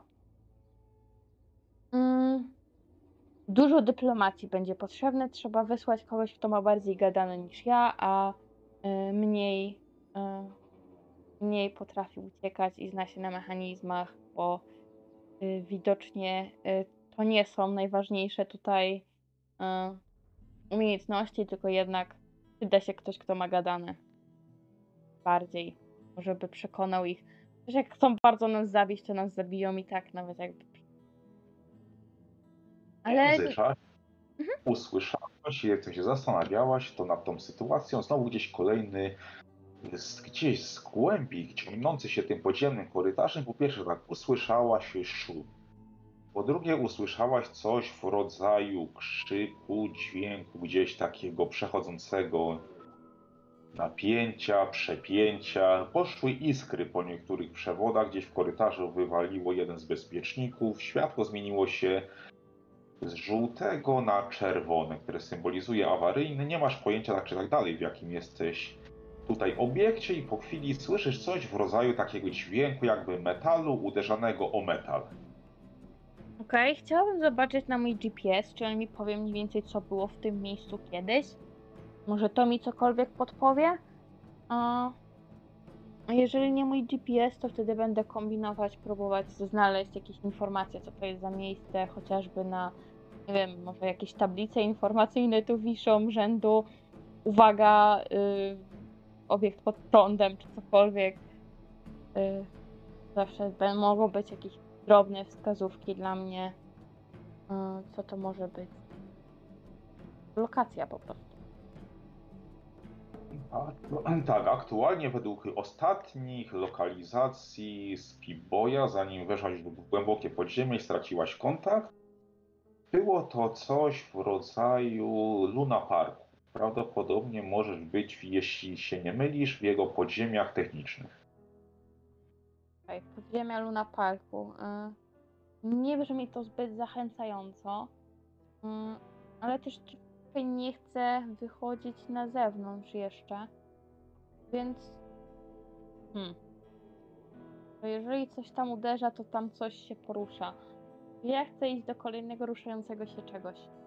A, Myślę, że świadomość tego, że chcę coś sensownego przynieść do krypty z powrotem, mnie poprowadzi jednak. e, Kurczę. Ile ja mogę tam odczekać? Dobra, nie zastanawiam, nie zastanawiam się zbyt długo, bo to, bo to nie ma większego sensu, żebym ja tam siedziała i nie wiadomo ile myślała nad tym, co lepiej zrobić, bo i tak pewnie wybiorę gorszą opcję. Także po prostu zrobię kilka kroków w, w, w głębie tego korytarza, gdzieś tam przy ścianie. E, Będę chciała po prostu spróbować zobaczyć, co tam się porusza, czy tam uderza, czy cokolwiek. Ale raczej jestem skłonna tego, że tylko zerknę i będę szła z powrotem w stronę wyjścia. Niekoniecznie chcę zwiedzać te podziemia tego Luna Parku, jakby to nie jest e, rzecz, która mnie jakoś bardzo interesuje. Przechodzisz tym korytarzem dalej przed siebie. Bardzo przypomina korytarz techniczny, gdy wychodziłaś z krypty, ale nie jest porośnięty żadną tutaj formą roślinności. To jest zaskakujące, jest idealnie czysty. Nie widzisz na ścianach, na podłodze ani drobinki kurzu. Okej. E, To myślę, że ta świadomość e, jednak sprawi, że no nie będę chciała w tam włazić. Ktoś dbał o to miejsce, więc ktoś tam mieszka. A wszyscy, których dotychczas spotkałam, chcieli mnie zabić, więc ta osoba pewnie będzie chciała mnie zabić.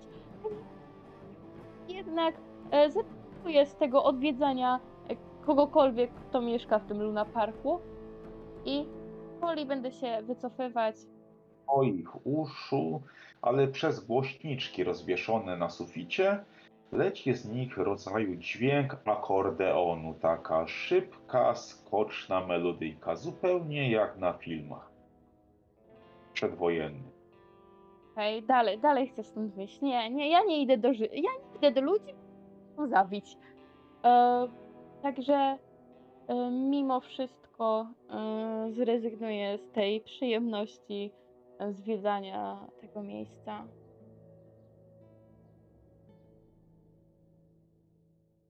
Dobrze, więc w takim razie wychodzisz z powrotem i się cofasz. Tak? E, w miarę będę chciała się zbliżyć troszeczkę do krypty. E,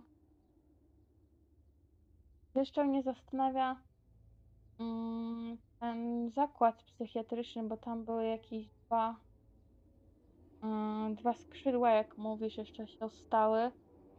Była taka jedna rzecz, która mnie zainteresowała.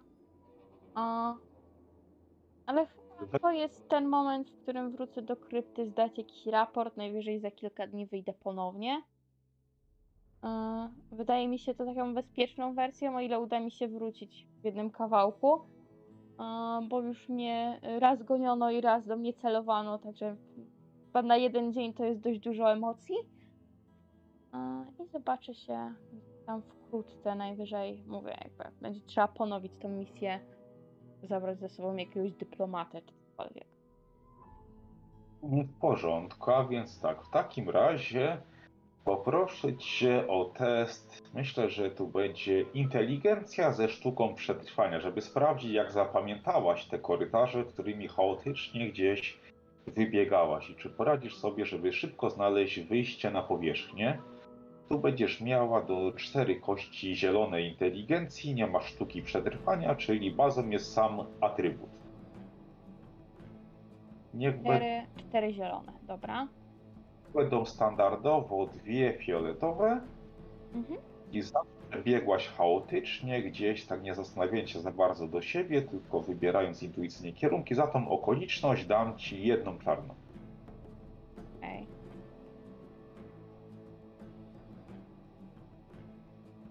Nie podoba mi się. Nie podoba mi się ten wynik. Nie no, wynik jest bardzo fajny, bym powiedział.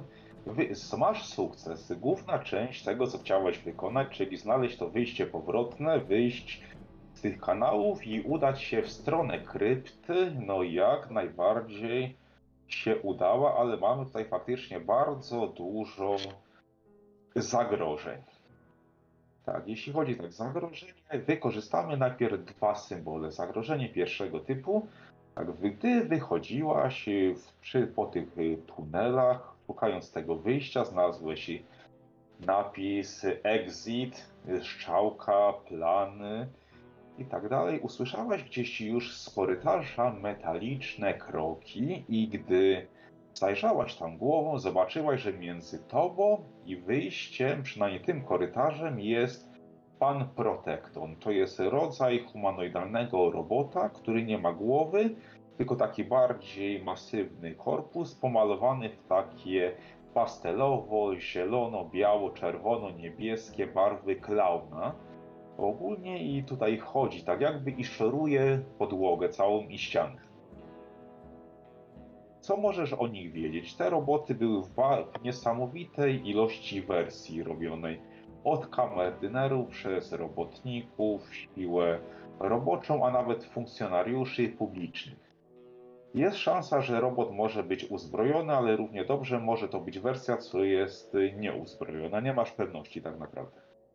Mm, Widzę, że on sprząta, tak? Tak, Mm, na razie się nie zauważy. Na razie mnie nie zauważył.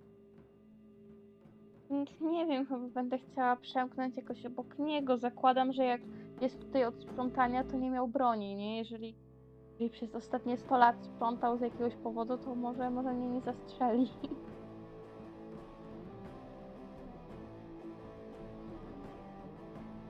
Bo, bo, bo nie widzę innej, opcji, nie mam wyjścia, tak? Tylko, tylko ten korytarz. A czy możesz poszukiwać, cofnąć się, pokombinować tutaj w inny sposób, poszukać czegoś? Możesz pójść przykładowo na żywioł, zaryzykować, podbiec, ściągnąć mu tylnią klapę, podłączyć się pibojem, schakować, mając oczywiście jedną szansę, zanim się odwróci. Lub wymyślić coś jeszcze innego. E, dobra, dobra, dobra. E, Czy, czy na ziemi leży jakiś kamień? Najgłupszy pomysł ever. Wejdę za, Tak. za róg i będę chciała rzucić jakimś kamieniem w coś, żeby uderzyło. Może, może on zareaguje na jakiś dźwięk głośny, także wezmę po prostu cokolwiek gdzieś tam na ziemi leżącego, jakiś kamień, e, jakiś ciężki przedmiot, e, mi się tam sa- napatoczy. Czystego kamienia nie ma, ale odłupać kawałek cegły, wziąć jedną lampę, kawałek jakiegoś wystającego niewielkiego prętu, sufitu, cokolwiek, fragment rury. Bez problemu. Okej, to, to będę chciała właśnie coś tam. y, To będzie najprostsze do odczepienia i nie narobi hałasu. Nie wiem, żarówkę wykręcę. To bez problemu. To wykręciłam żarówkę w takim razie. e, Rozejrzałam się lewo, prawo. Weszłam za jakiś taki winkiel, że jak rzucę w jakąś stronę, to jeżeli on zrobi takie coś, no to y, po prostu od razu we mnie nie, nie wleci. Także rzuciłam i patrzę, czy będę ze- zerknę jeszcze, czy się ruszy na, na, ten, na ten rzut mój. I, I będę czekać. Gdzieś tam skitrana za rogiem. Może, Mm. może akurat reaguje na dźwięki. Tak, rzuciła się żarówkę, poczaskała się, od razu odwrócił się w stronę dźwięku. Taki bezosobowy, metaliczny dźwięk. Żarówka poczaskana, sprzątnąć i zaczyna iść swoim bardzo wolnym krokiem w stronę tego dźwięku. I tej żarówki. Okej, to ja taka ukacnięta w rogu, schowana w jakimś cieniu, e, takim walącym w piersi z sercem. Czekam, aż ten robot przejdzie, żebym mogła po prostu y, umknąć z tego korytarza. Przeszedł, dokładnie minął i w to miejsce, w którym rzuciłaś żarówkę, poszedł. Czyli tak jak on, jak on poszedł, to będę starała się puścić e, jak najszybszym krokiem, a jak już będę trochę dalej, no to wtedy dopiero biegnąć. Żeby, żebym być może mnie nie, nie usłyszał, chociaż e, podejrzewam, że, że może czasem się echem ponieść nawet mój krok szybszy, więc będę porządku. No i więc porwałaś się krokiem, w miarę szybkim, ale uważać na swoje echo, w stronę drzwi wyjściowych. Bierzesz, otwarłaś je, od razu słońce, bardzo ciepłe, uderzyło prosto w twoją twarz. Ciągle to jest takie nowe jeszcze uczucie, do którego troszkę się będziesz przyzwyczajała, serce bije ci jak oszalałe, ale pierwsze co ucier... dwie y, rzeczy po otwarciu tych drzwi tutaj. Pierwsze co czujesz to gryzący niesamowicie w twoich nozdrzach taki wymieszany petor jakby zgniłego trochę mięsa i bardzo mocnego alkoholu, jakiego pędzili na czwartych poziomach krypty. Drugie to jest zderzenie z jak z czymś, z jakąś stojącą istotą. Yy, taktyczne wycofanie się. Pewnie, robię kilk- pewnie od razu robię krok w tył i tak mnie aż wzdryga, tak nosi mi się zawartość jakiegoś żołądka. Yy, cokolwiek jadłam na śniadanie, to pewnie w tym momencie przypomina o swoim istnieniu. Tak, jest to zdecydowanie dobra reakcja, a- z drugiej strony słyszysz Łoś, jak Jezu, co to że było, Jezu, tak patrzy. Widzisz tak, co? Widzisz takie skulone na ziemi, częściowo przykleknięte na jedno kolano, szary płaszcz, y, brązowa fedora na głowie, walizeczka taka podróżna, przedwojenna na kółkach około metra, z rączką wystawioną do góry. I tak się otrzepuje i widzisz, rzuć sobie, w sumie to będzie takie ciekawe, takie pierwsze doświadczenie. inteligencję z dyscypliną, czyli to będą cztery zielone w twoim wypadku i myślę, że na ten widok dam ci tutaj dwa fioletowe i jedną czerwoną masz.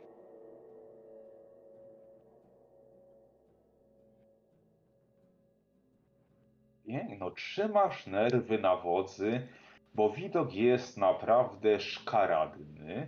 Przypomina bardzo tego zaszczelonego humanoida, którego widziałaś w tunelach krypty, przed kryptą, w tunelach metra, ale tego skóra, te mi właściwie skóry nie ma, ale te mięśnie, to wszystko nie jest zasuszone, jest dalej żywe. Świeże ciężko powiedzieć przy zapachu, ale tak stoi, patrzy na ciebie oczyma, widzisz też, dochodzi, patrzy, rozgląda się tą akomodację oka, ruch średnic i tak dalej, się gdzieś otrzepuje tego, patrzy na ziemię, na buteleczkę, czy się nie poczaskała, tak klęka znowu na jedno kolano i podnosi butelkę czegoś, z czego z tej butelki tak bardzo czuć alkoholem. I zakręca to. Jezu, pani, panienko, ale że pani tak wpadła na, no pani kierownik, no ja tu sobie wyszedłem tak ładnie na spacerek czy coś, a tu tutaj. E, O Jezu. To coś mówi. Przepraszam najmocniej. E, Ja, ja nie chciałam pana. E, paść na pana? Pana? Tak jeszcze zastanawiam się, czy to pan, czy pani, jak tak z obdartą skórą, to ciężko pewnie stwierdzić przez moment. Czy to bardziej. A, ale tutaj panienko, no stuprocentowy dżentelmen. Alfonso Gabriel II. A miło mi, Natalia. Tak zastanawiam się przez moment, czy mu podać dłoń. E, więc patrzę, co zrobi. Wyciąga rękę bez skóry, z wszystkimi mięśniami, lekko przednitym mięsem, prosto przed ciebie. Okej, podaję mu dłoń. Jest taka dziwna, troszkę ciepła, lepka w dotyku, jak człowiek obdarty ze skóry. Tyle co E. świeży. Daje ci, ma solidny taki uścisk, ale też zauważasz, że jak tak ci troszkę podał tą rękę, minimalnie się zbliżył do ciebie, że ten zapach alkoholu to jednak nie tylko z butelki, jakby całe jego ciało było tym przesiąknięte.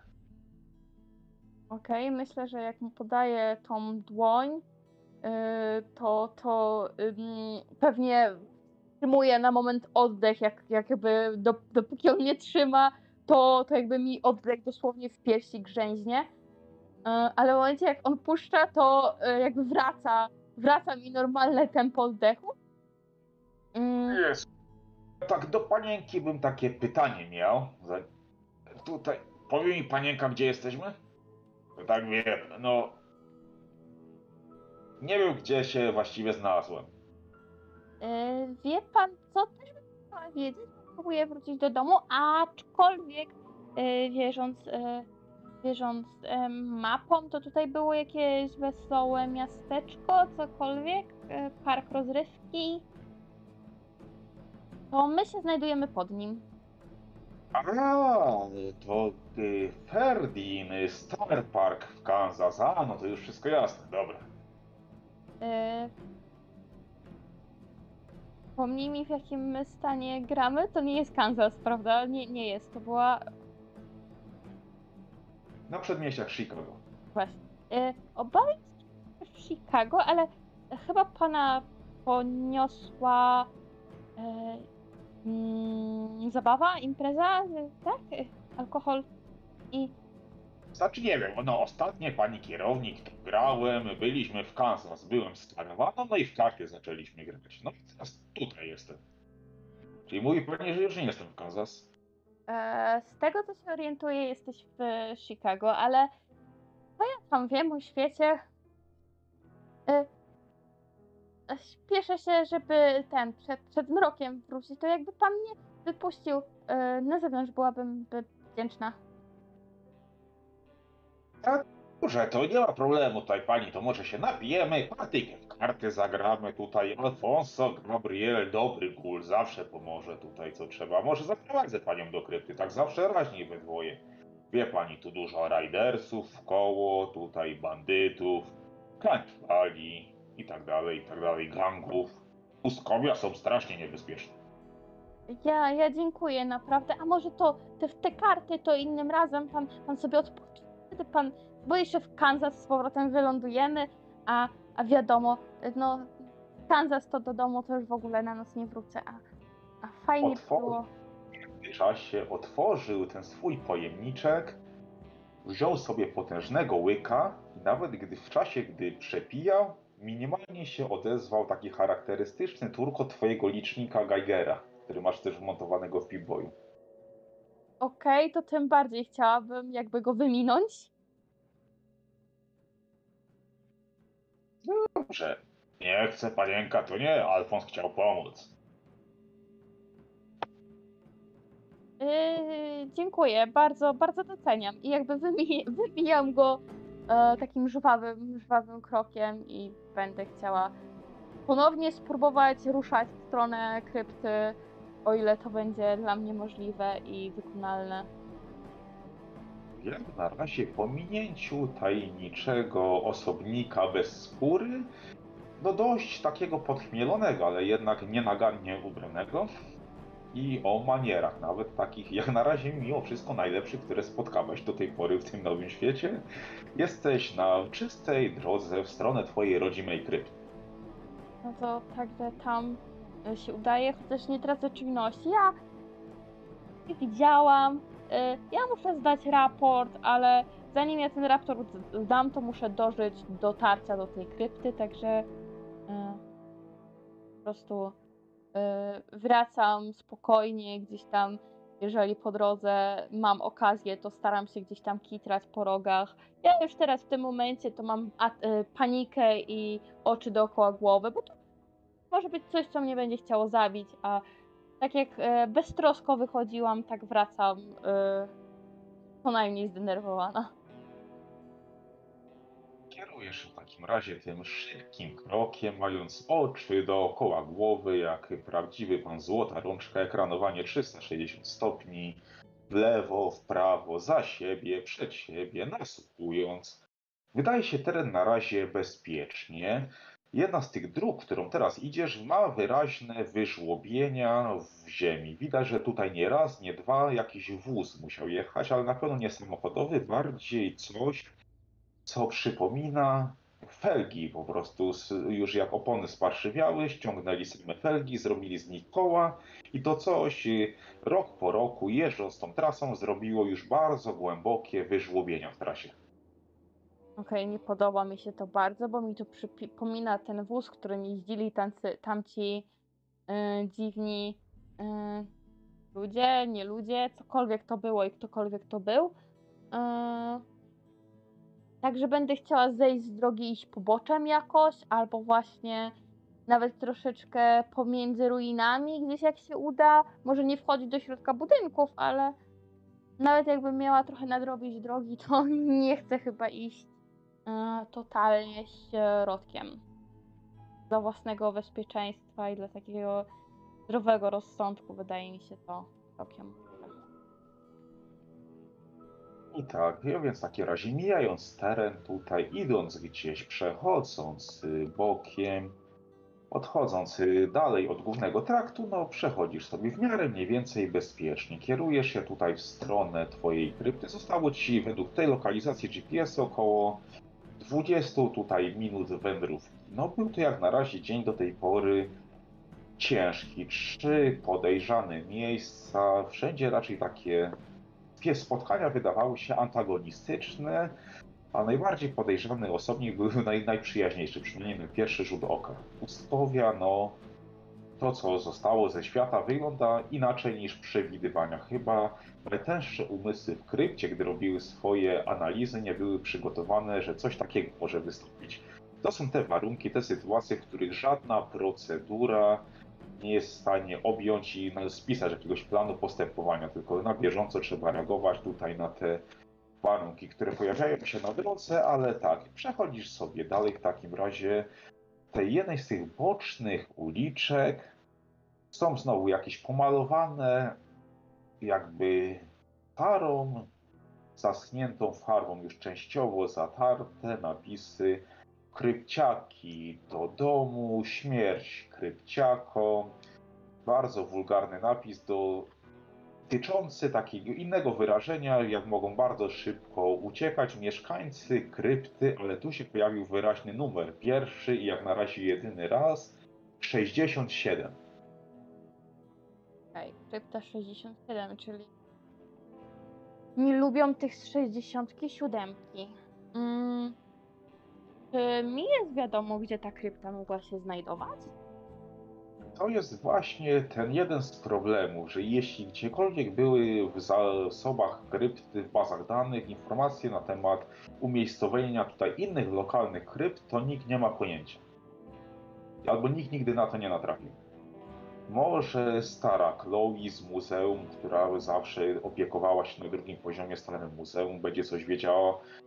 Może Steve Kowalski Junior, syn tego wielkiego, co jest takim strasznym zapaleńcem komputerowym, co nie rozmawia praktycznie z innymi ludźmi, a siedzi wśród holotaźmi komputerów. Może w tą stronę na przykład, może w starym terminalu nadzorcy, jakby go rozebrać na części, jeszcze raz przeanalizować wszystkie taśmy, wszystkie informacje, może coś tam. Może te informacje nie istnieją w waszej krypcie.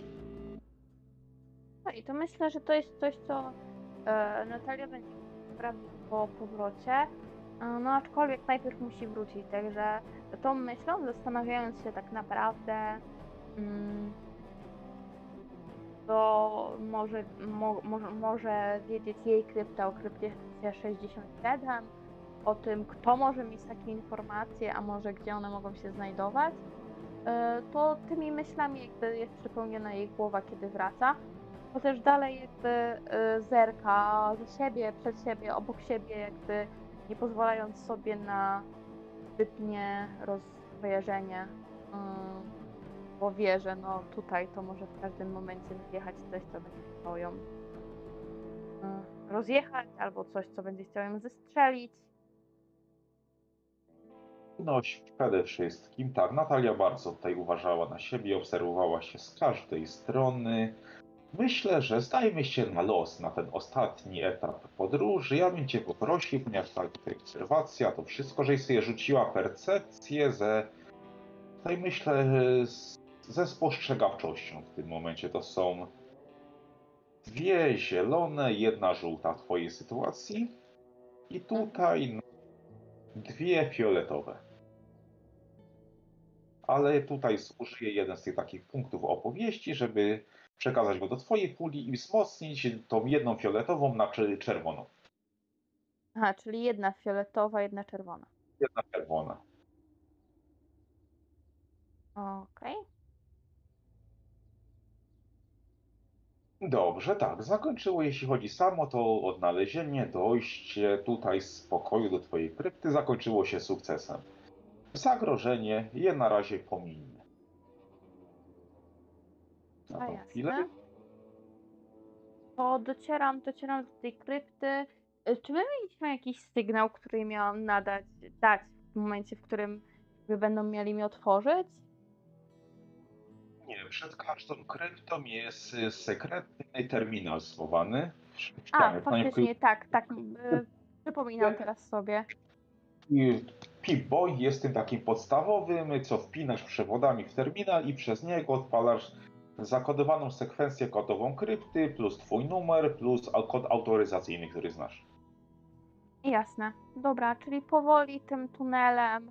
e, Pewnie przestaję na moment e, w miejscu, w którym e, na początku pozwalałam sobie na zażycie trochę słońca, gdy przymknęłam te oczy, jakby jednak to słońce pierwszy raz gdzieś tam okalało moją twarz. Staję tam na moment, ale mając świadomość, o nie wiem, co może czyhać za rogiem i chcąc jak najszybciej przekazać jakieś tam informacje do krypty, e, po prostu e, wracam do środka, idę tym tunelem metra z powrotem do tych drzwi, które, które były tylko dla personelu, jeżeli dobrze pamiętam, a ja siebie uważam w tym momencie za personel krypty. Może nie stacji metra, ale kry- krypty. Tak, i przechodzisz tunelem serwisowym, dochodzisz do wrót krypty, do grodzi, wprowadzasz swój kod autoryzacyjny, znowu harczenie metalu, paski, dźwięki mechanizmu. Po tych kilku dłuższych chwilach każdy ten ciężki oddech, ten puls, te emocje, czy się otworzy znowu, czy nie nawali, czy może faktycznie, jeśli będzie częściej używane, przeprowadzić jakąś konserwację, drzwi się otwierają w końcu. W środku ten taki charakterystyczny, sterylny zapach krypty, brak zapachów z powietrza, wejście do komory dekontaminacyjnej, drzwi krypty się zamykają, już w komórce ochrony widać tutaj Steve'a Kowalskiego seniora, tutaj z bronią ciężką, widać Camerona Diaza, drugiego z ochroniarzy, tutaj ma tylko shotgun w ręce. To ją na razie obserwują. Steve tylko pokazał ci kciuk do góry, czeka na razie, a Diaz mówi coś przez interkom. Co nie słyszysz? Okej. Wchodzę do środka. Natalii, zajmie miejsce w komorze, już wzywamy tutaj Radę Nadzorczą. Wchodzę do środka i pozwalam im, żeby mogli jakby zamknąć tą kryptę. W sensie jak ja już wejdę, no to mogą ją zamknąć, żeby nie zamknęli mi jej przed nosem, no nie? Tak, zamknęli tutaj gruć krypty. Po chwili tutaj taki ubrany praktycznie od stóp do głowy wchodzi Bailey, jeden z lekarzy tutaj krypty. Patrząc po jego charakterystycznym chodzie, że lekko kuleje na prawą nogę. Podchodzi latarką po oczach od razu Ej, ej, i jak ale taki podek musisz... w ogóle. Tak patrzę, czy jeszcze żyjesz tutaj, masz oczy, czy nie ma tutaj Ale- zwężonej Ru- źrenicy. Ruszam się. Maria, ale ty, ty musisz po oczach, to słońce po oczach jest... Widziałaś słońce? Takie oczy mu się rozszerzyły, źrenice, taki ekscytacja w ogóle w jego głosie. Jak tam żyjesz? A, przebra- muszę ci próbkę krwi wybrać. Czy nie jesteś czymś zarażony? To ty myślisz, że z jakimś syfem tu przychodzę? No masz, no pobieraj. Nie wiem, co mogłeś złapać na powierzchni. No nikogo tam nie było w ogóle. Jest tam życie, czy tam żyje ktoś inny? Oj, to nie jeden. Jak oceniasz swoją ogólną, jak oceniasz ogólnie swoją kondycję w skali od 1 do 10? 12. Jak oceniasz swoją kondycję psychiczną w skali od 1 do 10? 8. Czy patrzy na tą ankietę, czy nie, to jest bez sensu. Patrzy i gniecie te stare procedury w Alt sprzed prawie 100 lat na temat wyjścia na. Dobra, ja swoje zrobiłem, idę przebadać twoją krew. Mam nadzieję, że wszystko jest w porządku. Za godzinę ktoś przyjdzie do ciebie dalej. Super, za godzinę, świetnie. I faktycznie po tej godzinie takiego zostawienia cię samej, roz... drzwi się od... ja się rozsiadłam na podłodze i miałam takie, no tutaj przynajmniej nikt nie będzie do mnie strzelał. Chyba. Jak tak, jak na razie faktycznie nikt do ciebie nie szczela, choć Steve Kowalski senior wygląda na takiego, którego świeżbią ręce, żeby w końcu mógł na spuście naciągnąć. Rebelia i zamach stanu to była jedyna okazja tak naprawdę, że w całym swoim życiu mógł sobie postrzelać w innych warunkach od strzelnicy i chyba stał się fanem y, tego rodzaju sportu. A, no ja tak. myślę, że y, ka- jak gdzieś tam w międzyczasie się gdzieś gwałtownie poruszyłam, y, może się wyprostowałam czy cokolwiek, y, to Steve już był gotowy, że wyjdzie ze mnie jakiś obcy czy inna dziwna kreatura i że będzie musiał mnie rozstrzelać. Y, tylko takie były badawcze spojrzenia, nie jeszcze, nie, je, jeszcze nikogo nie zabijam. I po prostu ja się ułożyłam z powrotem, on taki troszeczkę zawiedziony tym, że nie może do mnie strzelać. wrócił do swojej poprzedniej pozycji. Widać to ciężkie zrezygnowanie na jego twarzy, że jednak mimo, że cię lubi, to jednak liczył na coś więcej, na troszkę to chociaż tą nutkę zagrożenia czy coś. Że może ktoś wejdzie za tobą, że może faktycznie jakiś obcy wyjdzie, może jakieś tutaj małe nietoperze wampiry, tak jak w kilku komiksach o Grodnaku, co walczył tutaj z hordami demonicznych nieumarłych. Ale w końcu tak drzwi wejściowe do tej dalszej części się otwierają. Wchodzi od razu pani Samantha Tomorrow, wchodzi wasza główna techniczka Elliot, czy wchodzi Tony, tutaj główny nauczyciel w tej chwili, też jeden z członków Rady Tymczasowej. I co, tęskniliście za mną? Jakby, Tak, nawet sobie nie zdajesz sprawy jak bardzo. Chodź, siądźmy sobie tutaj, myślę, w komnacie tutaj rady. Może- idę za nimi tam, gdzie mnie prowadzą. Komnata Rady została urządzona na poziomie pierwszym, gdzie zamieszkiwała dotychczasowa elita krypty. Po zamachu stanu, po uzyskaniu władzy przez was ludzi z niższych poziomów, tak jak powiedział Steve Kowalski senior, tak się stało. Wszyscy obywatele pierwszego piętra mieli uczciwy proces i potem egzekucję. Sala jest y, standardu pre prezydenckiego, można powiedzieć. Jak w waszych poziomach od 1 do 5 są, od 2 do 5 są surowe, metaliczne ściany, mało ozdób, taka minimalizm można powiedzieć y, do przetrwania. Tu jest przepych, patos, boazerie, skórzane kanapy. Mieli nawet własne krowy, tutaj mięso, automat medyczny drugiej generacji, z- złotą rączkę służebną, żeby sprzątała, konserwowała i tak dalej całkowicie inny standard i siedzi się czymś w rodzaju takiego bardzo małego gabinetu owalnego. Tutaj trójka członków tymczasowej Rady Nadzorczych siedzi przy jednej stronie stołu, ciebie ustawili po drugiej. Niedaleko tutaj jest jeszcze właśnie jeden z miejscowych lekarzy, jeden tutaj z miejscowych techniczek i pan Banks, który został tutejszym skryptem i pisuje wszystko w swoich notatkach i tak dalej. No myślę, że jak... A więc, Natalii, co tam zobaczyłaś? Jednak ciężko im ukryć mimo wszystko tego zachowania powagi, ekscytację w ich głosie, że są bardzo ciekawi, co tam jest na powierzchni. Znaczy z budynków e, to sam wie. Naprawdę to są w większości ruiny. Um, na dobrą spara, metal, gruzy, ale co nieco się, że w pozorom tam ktoś żyje, są jacyś, ciężko mi powiedzieć, ubrani w jakieś e, metalowe, em, jakieś ochronne odzie... Nie wiem co to jest w ogóle. Ma chyba służyć jakiejś obronie. Yy, to prawdopodobnie są ludzie, mierzyli do mnie. Yy, generalnie nawet mnie przez moment gonili. Yy, nie wydaje mi się być przyjaźni, aczkolwiek pewnie dobry dyplomata by się dowiedział o co chodzi. Bo w drodze powrotnej tak naprawdę yy, zobaczyłam, yy, że mieli przyjemność albo nieprzyjemność z inną kryptą yy, mieć do czynienia i prawdopodobnie dlatego mają takie niezbyt przyjemne opinie o kryptowiczach. O, właśnie, a propos krypty, musi tu być gdzieś niedaleko krypta 67, przynajmniej na tyle e, niedaleko, żeby się mogli tutaj tej krypty zapuścić e, jacyś ocaleni. Trzeba by było przejrzeć archiwa, mm, może jakieś komputery, dane, kto wie. A, Bo jeżeli znajduje się w pobliżu, to warto by było się dowiedzieć, e, czy warto może z nimi jakoś wiem, mm, wejść w układ, handlować, cokolwiek. Zawsze to inna krypta, to może inne surowce, cokolwiek. E, Spotkałam też dziwne kształtne istoty. E, Jedna z nich, z którą rozmawiałam, która o dziwo nie próbowała mnie zabić, to była jedyna istota, którą spotkałam i nie próbowała mnie zabić. Nazwała siebie Gulem. I myślę, że w tym momencie uświadamiam sobie, że muszę umyć ręce, więc wstaję i myję ręce.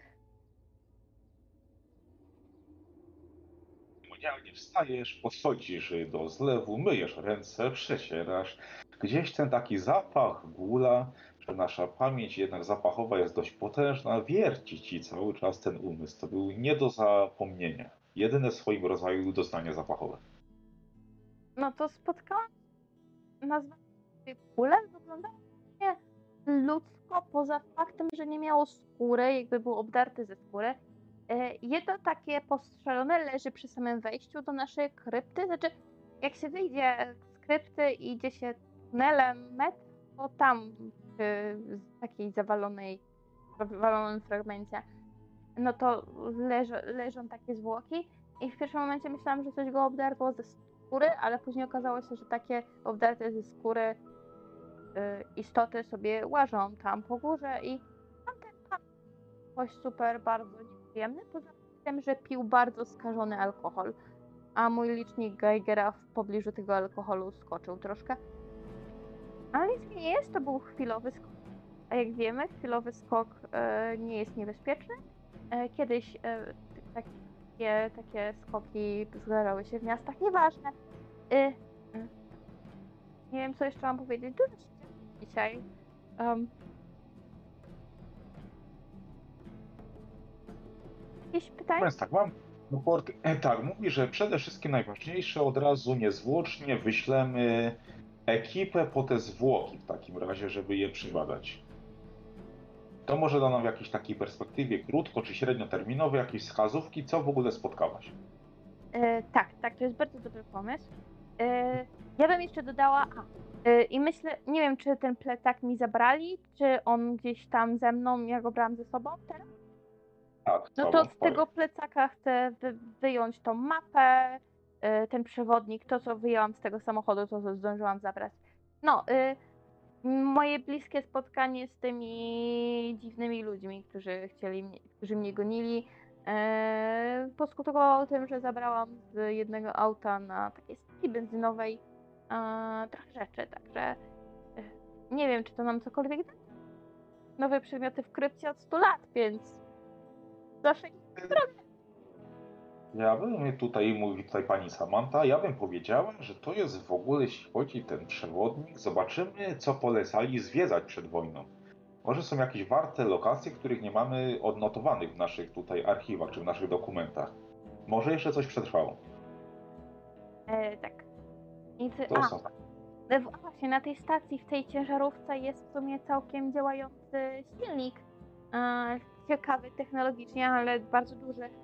Tylko problem jest taki, że no właśnie w tej stacji chyba mieszka jakiś jeden z tych dziwnych ludzi, którzy nazywają nas krypciakami i bardzo nas nie lubią ze względu na ludzi z krypty 67, której, tak jak mówiłam, lokalizacji nie znamy. Widziałam też skrzydło mm, jakiegoś szpitala psychiatrycznego, coś tego typu. Tam też coś może być, ale e, ciężko mi tak naprawdę powiedzieć. Też można to sprawdzić. I to chyba tyle z rzeczy, które napotkałam na tej drodze, bo byłam tam pół dnia, tak coś koło tego. Ogólnie Natalii świetna robota, musimy ci przyznać, dałaś więcej punktów zaczepienia niż na tą chwilę jesteśmy w stanie przerobić naszymi tutaj skromnymi siłami. Biorąc pod uwagę, że trzeba ciągle jeszcze zarządzać siłami po przewrocie stanu, jakoś utrzymać tą masę krytyczną, która już teraz chce wyjść na powierzchnię, a jak widzimy, mogłoby się to skończyć naszym zbiorowym samobójstwem w pewien sposób. Gdybyśmy No tak wyszli nie bez jest tam, nie jest tam zbyt ciekawie, szczególnie, że no e, wróg ma swoją siedzibę stosunkowo blisko.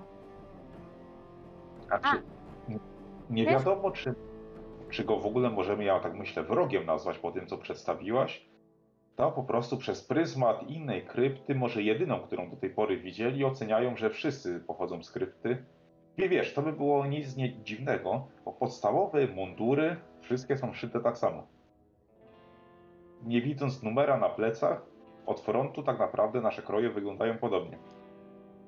Mogą nie lubić 67. Tak, to jest właśnie a propos 67 wypadałoby się dowiedzieć, gdzie ona się znajduje. Także y, ja bym mogła się udać do tych archiwów niedługo, bo wiecie, im więcej, może, może znajdę coś, co, co sprawi, że skojarzę jakieś miejsca.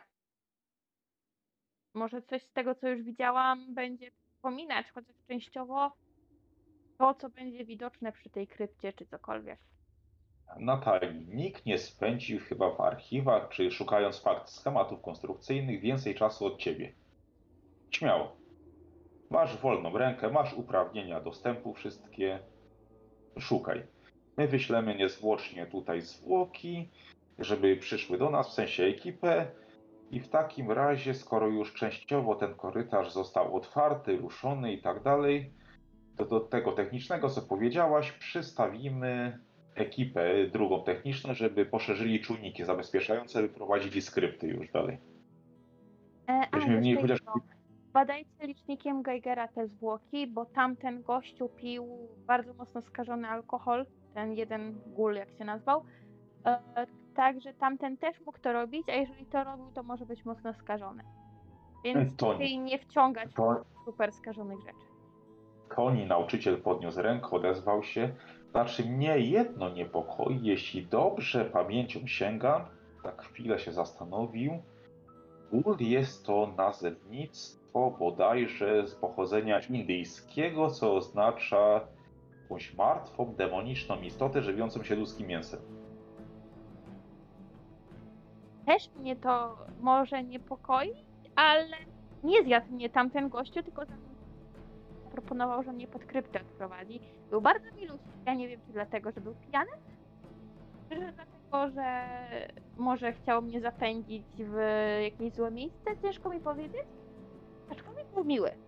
A to była jedyna postać miła na zewnątrz, więc to w sobie coś dobrego chyba.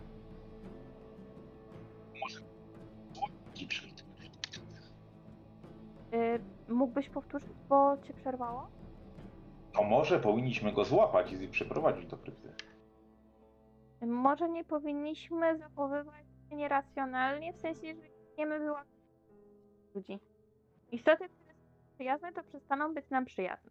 I skończymy jak e, 67, że nikt nas nie będzie lubił. Dobrze, na razie dobra. Przebadamy te zwłoki. W takim razie zajmij się poszukiwaniem informacji w naszych archiwach. Jak będziemy mieli wyniki sekcji, wyniki tego, to podejmiemy dalsze kroki. I przy okazji reszta technicznych niech zabezpieczy wejście. E, byłam pod parkiem i tam wcale działa robot sprzątający. O... Ciężko mi Czyli- powiedzieć, czy jest przyjaźnie nastawiony, czy nie. Aczkolwiek e, życie, jeżeli by go przeprogramować, tylko wolałam, wolałam po prostu nie ryzykować. Nie wiedziałam, czy może mnie zaatakować, czy nie, więc wolałam nie ryzykować. Po prostu rzuciłam e, żarówką, żeby, żeby zwrócił uwagę na hałas po prostu. Bo po prostu nie chciałam ryzykować. Już wtedy byłam po dwóch ucieczkach, także. Pani Samantha zatarła ręce, słysząc o tym, drzwi się podniosły do góry, aż się nachyliła lekko do przodu, to słysząc, jeśli on działa, to albo tam mają zapasy paliwa nuklearnego, albo działającą stację ładowniczą, ładującą, to się sprowadza do tego, że mają działający przynajmniej mini reaktor. To znaczy, jesteśmy w domu, będziemy, będziemy, będziemy mogli z tym jakoś działać, może uda coś, coś. Czegoś się dowiedzieć, ale to może, może nie, nie, nie wszystko naraz, po, po trochu. Dawkujmy, dawkujmy wiedzę i dawkujmy, dawkujmy wyprawę, bo ta była ciekawa, ale niezbyt bezpieczna. Tak, przygotuj w takim razie zestawienie tych lokacji, w których byłaś i zgraj je do głównego katalogu wersji Rady Nadzorczej. E, dobrze, najbardziej. To, to jestem w stanie e, zrobić. Może nie dzisiaj, bo potrzebuję chwili, chwili oddechu dla siebie. E, Oczywiście. Aczkolwiek tak, aczkolwiek na pewno pójdę do tych archiwów, bo, bo jestem ciekawa, gdzie może znajdować się tam ta 67. No, masz pod tym kątem wolną rękę, to tak czy tak do rana oczekujemy raportu z tych lokalizacji, z opisem tak dalej. Jeszcze jak coś ci się przypomni, co nie powiedziałaś, to rozumiemy. Emocje, nowe tutaj świat, nowe zagrożenia, może nowe przymierze, nowe sojusze, wszystko nowe tak właściwie. I też myślę, do rana będą ostateczne wyniki próbek twojej krwi. Na razie wydaje się, że jest w porządku. Wydaje się, że jest w porządku, nie brzmi dobrze, ale jakby nie, nie mówię tego, e, tylko, tylko sobie to myślę e, i po prostu zmierzam do, mm, do na jakąś swoją pryczę, jakieś swoje miejsce, które mam i pewnie tam stawiam gdzieś tam jakieś swoje, swoje rzeczy. Być może robię jakiś szybki posiłek, e, dosłownie tak, żeby odzyskać część energii E, ale jednak zmierzam później do tych archiwów, bo to jest najważniejsze i najbardziej jakby ciekawe tego dnia jeszcze. Jako ważna i techniczna postać masz prawo do prywatnej kwatery, co na poziomach od 2 do 4 się zdarzało bardzo rzadko. Własna toaleta, własny prysznic, własna prycza, własna lodówka, własny aneks kuchenny, z nikim się nie musisz absolutnie dzielić. Oczywiście dieta u Was była uboga, w połowie składająca się z organicznej pasty Vault-Tec, ale myślę, że w miarę tak po dostaniu się do zapasów pierwszego piętra, jeśli kiedyś zaczniecie jeszcze handlować albo eksplorować powierzchnię, będzie o wiele bogatsze. I w końcu po tak, jak powiedziałeś, takim odpoczynku, tym wszystkim, udajesz się do archiwum kryptowego. Nie, Dokładnie. nie, jest to- nie jest to jedno pomieszczenie. Część archiwum jest na poziomie pierwszym, część na poziomie drugim i część na poziomie czwartym. E, spoczko, to ja zaczynam od te, jednak poziomu pierwszego, bo to będzie ta wiedza taka najbardziej ważna i pewnie najbardziej jakoś zastrzeżona w jakiś sposób mogła być. E, także jeżeli, jeżeli coś jest o krypcie 67, to pewnie tam. Mm, więc po prostu od tej części zacznę. E, nie wiem na ile mi się, się uda cokolwiek znaleźć, no ale wierzę w to, że no najprędzej tam będą jakiekolwiek informacje. Ten to będzie, czyli i w jaki sposób y, chcesz tam przeszukiwać? Bo to ogólnie część jest książkowych, część są schematy, część jest w starych terminalach komputerowych i na holotaśmach informacji. Nie ma jakiegoś takiego jednolitego systemu składowania i wyszukiwania informacji. Yy, dobra, a jest jakaś osoba odpowiedzialna za archiwum, która jakby go pilnuje, dba o nie, nie wiem. Yy, 2, 2 i 4, tak. Z pierwszym y, poziomem jest ten problem, że wszyscy, tak jak powiedział Steve Kowalski senior, mieli uczciwy proces i egzekucję. Okej, rozumiem, dobra. Jedynym ocalałym mieszkańcem pierwszego piętra został ten robot techniczno-konserwujący złotorączny. Mm, ale robot raczej nie będzie wiedział, gdzie. Znaczy, nie zapytam robota, nie? Czemu nie? Czy z robotem pogadam. Tak, z tym, jeśli chodzi o ten model, to tak, on ma pełną osobowość angielskiego lokaja generalnego, takiego bardzo kulturalnego. Tak najprościej, o wyobraź sobie takiego na przykład Alfreda, który pomagał Bruce Wayne'owi. To jest mniej więcej taki typ Okej. mentalności osiągany. Jasne, spoko. No to w takim razie jak najbardziej wtedy będę szukała tego robota, bo chyba on jest jedyną istotą żywą, która może mieć jakieś pojęcie. Żywą. E, nazwijmy to rozumną, może nie żywą. Rozumną, która, która by miała jakieś pojęcie, gdzie może mogą być interesujące mnie treści. Także znajdę go. Tak, Jeśli chodzi o waszego tutaj pana Złotą Rączkę, który ma imię pan Harris, chodzi, czyści ściany, układa stoliki, ściera kurze. Aktualnie znajdujesz go, jak konserwuje powierzchnię płaską na głównym holu, niedaleko korytarza prowadzącego do grodzi. E, Harris? Dzień dobry, pani Dobrowski, czym mogę służyć?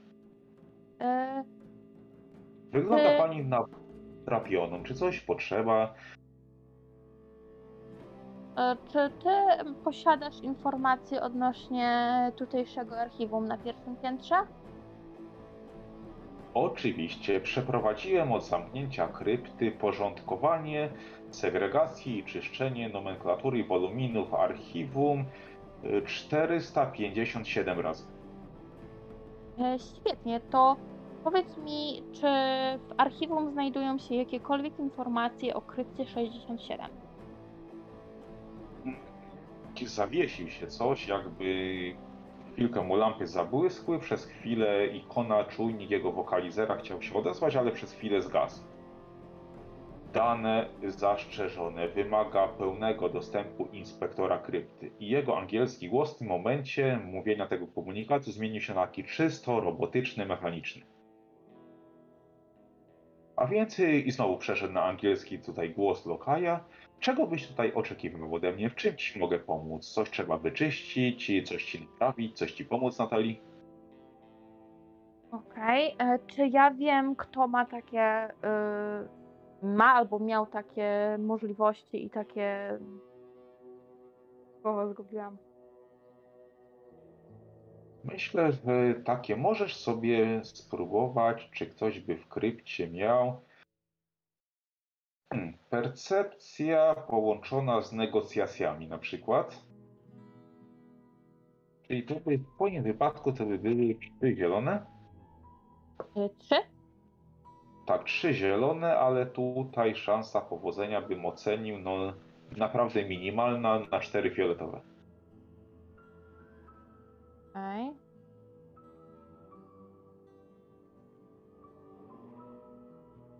No, bardzo ładnie ci poszło pod tym kątem. Nie masz, znaczy nikt jako tako z poziomów od 2 do 5 nie posiadał takich uprawnień, ale wiesz, że generalnie y, Bailey Flanagan, syn miejscowej kucharki z poziomu trzeciego, dużo właśnie podczas y, obalenia poprzedniej władzy był jednym z dwóch osób, które ze Steve'em Kowalskim juniorem dostały się do pomieszczenia nadzorcy. Jeśli gdziekolwiek były jakieś karty dostępu, a on ma dość takie lepkie rączki, nawet za dawnych czasów zajmował się różną kontrabandą i takimi rzeczami, może być w jego posiadaniu. Jeśli ktokolwiek posiada takie coś, bo nikt na pewno nie zgłosił dzisiaj i nie obiło uszy, że znaleziono kartę wyższego rzędu, kartę dostępową, karty technologiczne i tego typu. Dobra. A czy ja wiem, jakby można było przypisać taki dostęp do kogoś albo do.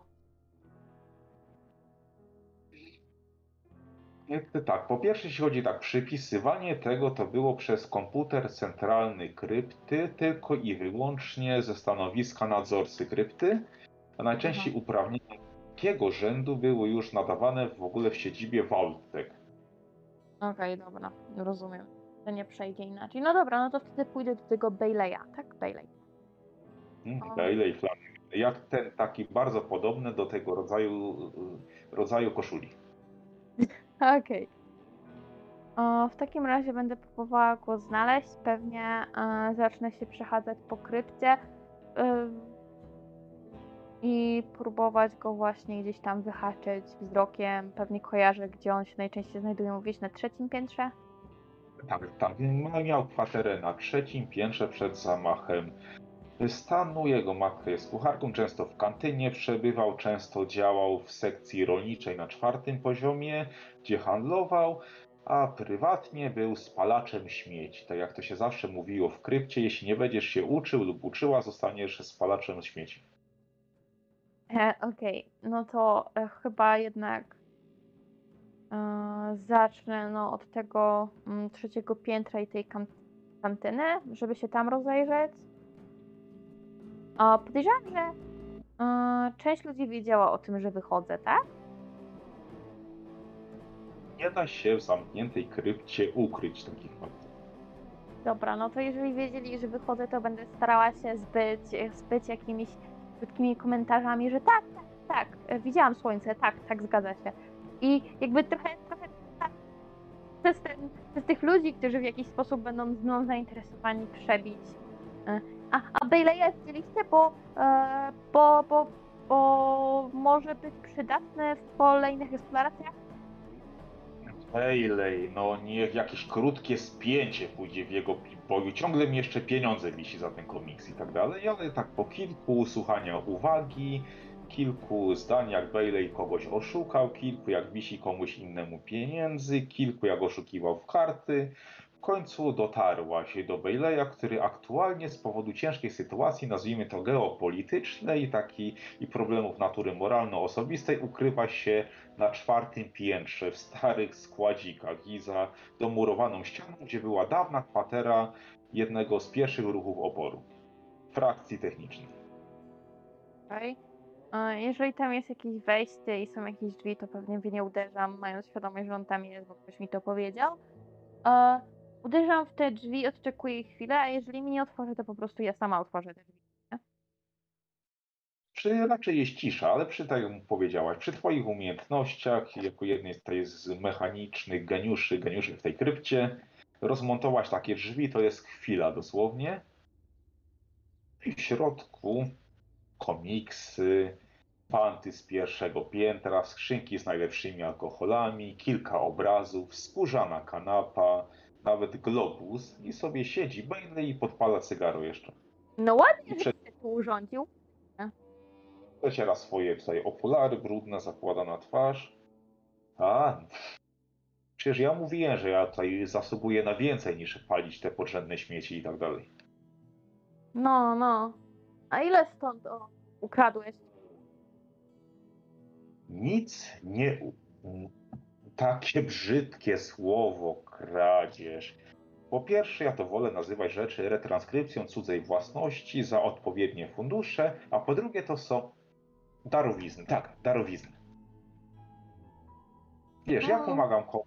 Ja znam ludzi, oni znają ludzi, którzy znają ludzi. Darowizny, darowizny. Ja już też jak, jak ten. Mm, jak mówili o darowiznach, że im pieniądze wisisz, ja mówię, ich przyjdą za. Jakie sobie gniazdko urządziłeś. A ale tego potrzebuję, to. No wiesz. wiem. Jakby No a pamiętasz, jak generalnie w 2067 tych śrubek potrzebowałaś tego klucza nasadkowego? To kto ci załatwił? A te cztery konwertery. No, w 2167. Nie no, słuchaj, ja, ja mogę powiedzieć, że nie wiedziałam, nie widziałam tutaj, ale muszę wiedzieć, czy masz kartę dostępu. Nadzorcę. O tej karcie, która zaginęła, gdy strzelaliśmy do nadzorcy i została roztopiona z powodu broni energetycznej. Na tej karcie masz. Wiesz, jak ty ją No. masz, to ty ją mi oddasz, a ja widziałam i mnie tu nie.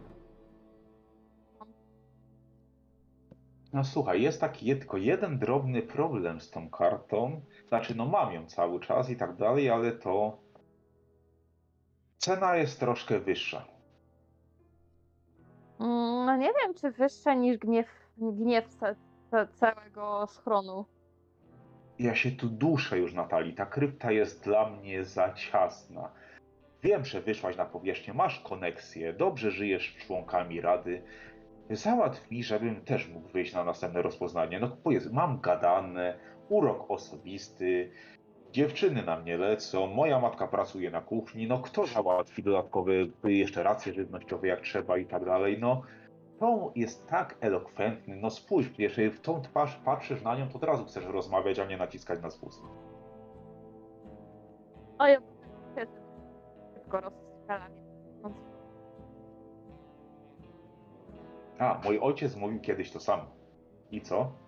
To ja tu jestem na wygodnej kanapie, on jak wyszedł kiedyś w krypcie po paczkę papierosów, to nikt go nie widział już od lat. No. Karta za wyjście na powierzchnię. No dobra, ale karty potrzebuję teraz.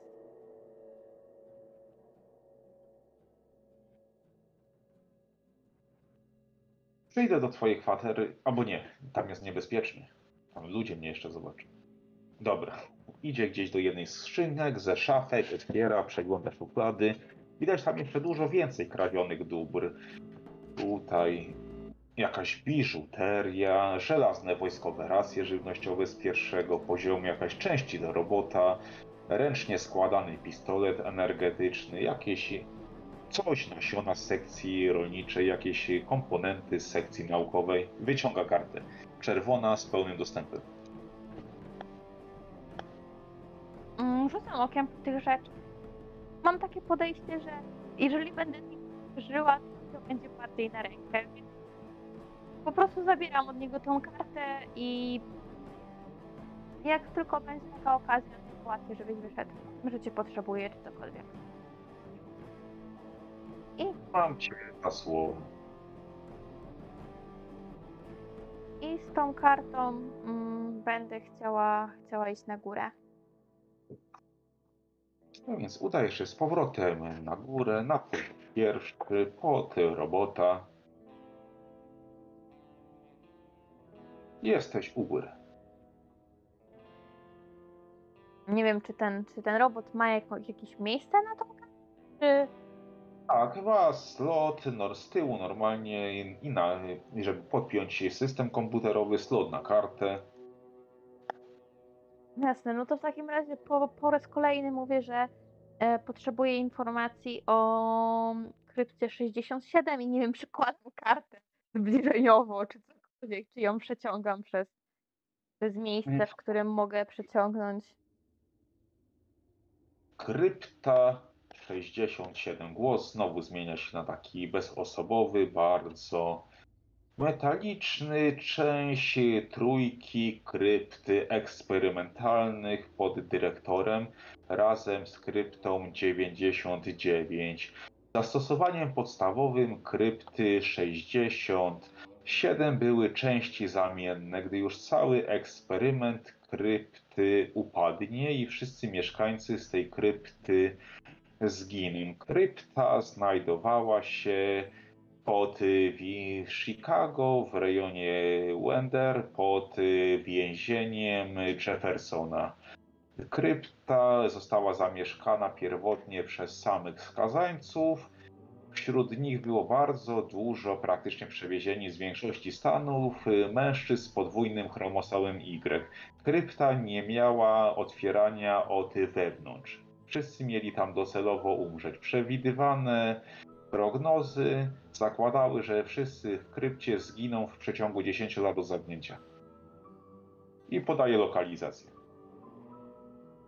Okej. e, w tym momencie zdaję sobie sprawę, że cokolwiek miało, co miało przebiec w krypcie 67, zdecydowanie przeszło bardzo nie pomyśli e, założycieli krypt, bo nie dość, że przeżyli więcej niż 10 lat, no to przetrwali i robią zamieszanie na powierzchni i najpewniej dość mocno zniszczyli e, zaufanie kogokolwiek do, do nas. I przez ten fakt zdaję sobie też sprawę, że takie podejście, że nienawidzą krypciaków, jest e, bardziej spowodowane tym, że tamci są źli, a nie tym, że ci są źli. Więc to nie powiedziane, że potrzeba jakiegoś wielkiego dyplomaty teraz do jakiegoś porozumienia. To są informacje, które należy przekazać jak najszybciej komukolwiek, nawet tym, którzy będą wychodzić po to ciało, bo y, no, ja na tak, tak naprawdę nie mam stuprocentowej pewności, że na przykład e, specjalnie mnie nie śledzili ci z ci na zewnątrz. Więc jak najbardziej ruszę, ruszę w stronę, stronę zarządu. Nie wiem, k- kogo tam spotkam pierwszego, bo oni pewnie nie siedzą. Też może siedzą nad wielkimi obradami, kto wie.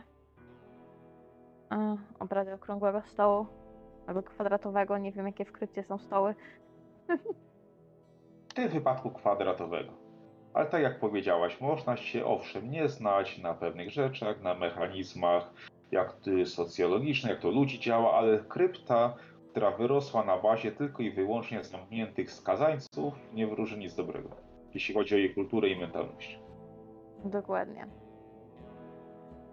Udaje się z powrotem do pomieszczenia. Obrad patrząc siedzą tam, nawet jest jeszcze więcej osób, jest kilku ochroniarzy, jest kilku techników, jest Agnes z sekcji naukowej i żywnie debatują i tak dalej. Okej, przerwę ci na moment. Jak możesz, to zapal światło, bo, bo jesteś w ciemnościach. Aha, to czek.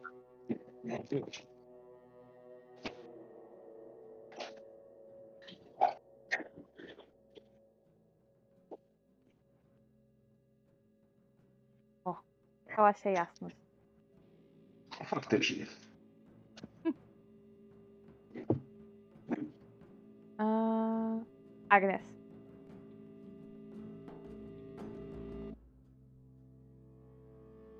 Halo?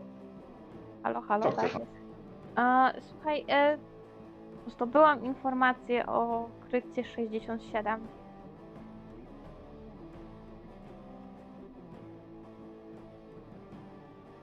Tak, e, generalnie e, to był jeden z eksperymentalnych, jedna z eksperymentalnych krypt. Tam byli sami skazańcy. E,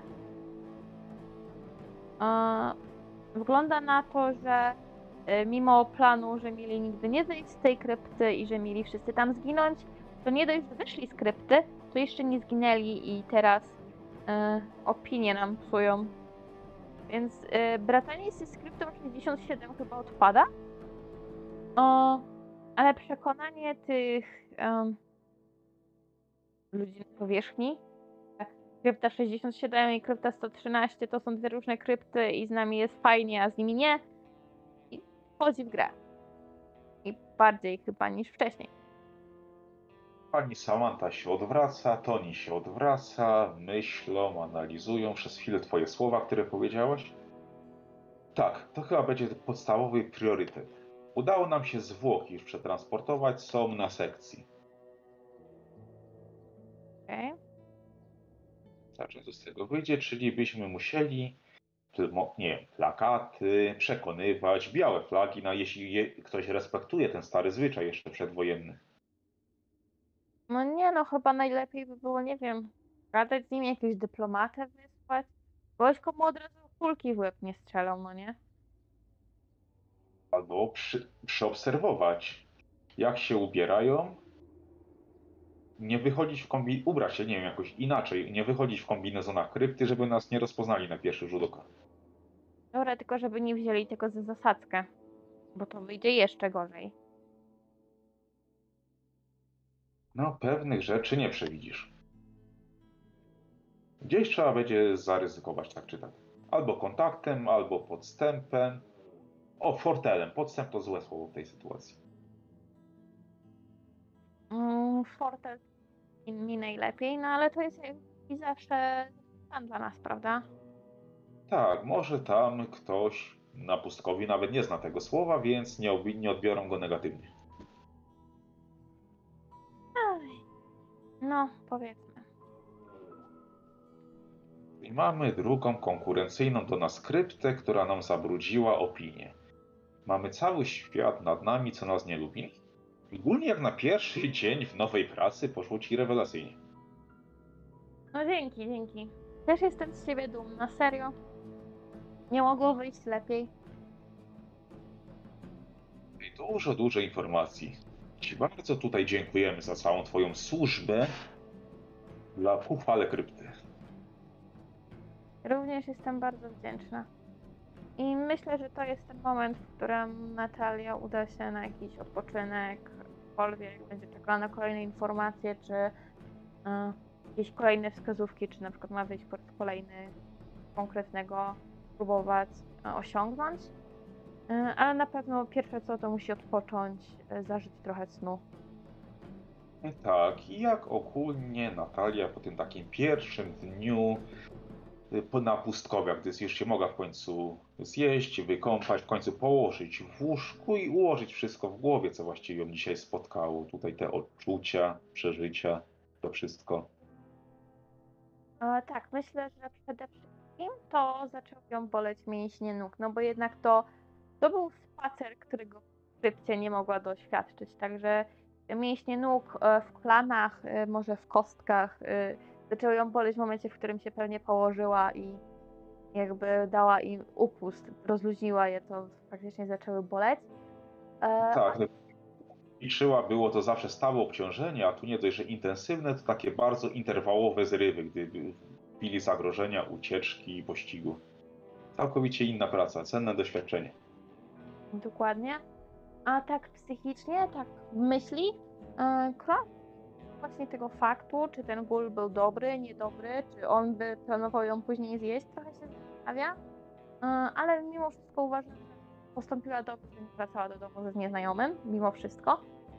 A pewnie jeszcze długo przed zaśnięciem zastanawia się, e, ilu może być ocalałych w tej krypcie 67 czy plan jej zniszczenia, e, zniszczenia, tego, że wszyscy umrą, chociaż częściowo się udał, czy nie.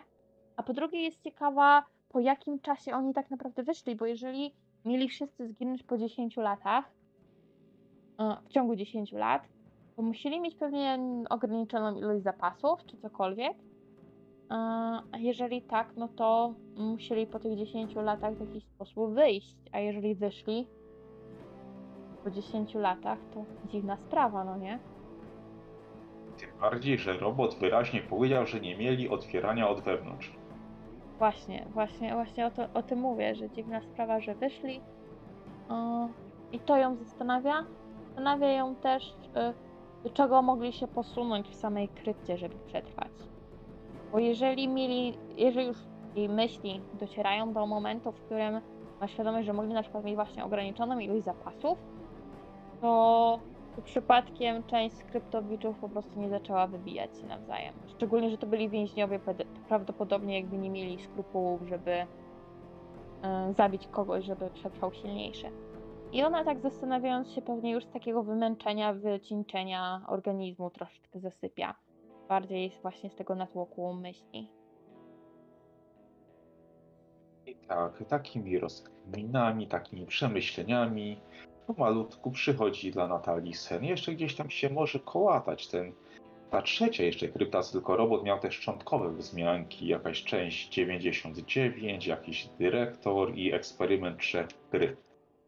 O cokolwiek chodzi i tak pomalutku, zmęczona, podekscytowana, pełna wrażeń po samym dniu Natalii odchodzi w objęcia Morfeusza, zamykając cały ten dzień. I gdy krypta w końcu przechodzi na nocne oświetlenie oszczędnoenergetyczne, żeby symulować tryb dnia i nocy przed takim dniem jak dzisiaj, wyjściem na powierzchnię. I tu chciałem podziękować za tą wyprawę Natalii na powierzchnię. Również dziękuję. Dziękuję, że zdecydowałeś się tą sesję poprowadzić. Ja się naprawdę przed nią bawiłam i brakowało mi bardzo długo jakiejś postapokaliptycznej sesji, także, e, także, także super, super, że udało nam się zagrać i oczywiście zapraszam, jeżeli byś miał ochotę albo grać u nas, albo prowadzić, to jesteśmy w kontakcie, no nie? Ja, gdzie? Ja również bardzo tutaj dziękuję za sesję. Ciekawe takie w ogóle doświadczenie dla mnie było coś poprowadzić online tak inaczej niż na żywo do tego, co jestem przyzwyczajony, taki troszkę no wszystko czułem ten taki niedosyt, braku tych kości w ręce, ale nawet nieźle poszło z tymi takimi rozwiązaniami technologicznymi. Nie jest to tak, jak się wydaje, nie jest to może coś tak w pełni bliskie mojemu sercu, jednak zawsze jakbym miał do wyboru w tej samej chwili sesję online i na żywo, wybrałbym na żywo, ale nie jest to takie straszne, jak się wydaje. Też tak myślę, że e, sesje online mają też swoje uroki, powiedzmy. Dobra, w takim razie dziękuję także e, naszym widzom. E, zapraszam też pewnie link do wydarzeń, o których mówiliśmy na początku, będzie gdzieś w opisie. I myślę, że do zobaczenia w kolejnych przygodach na kanale.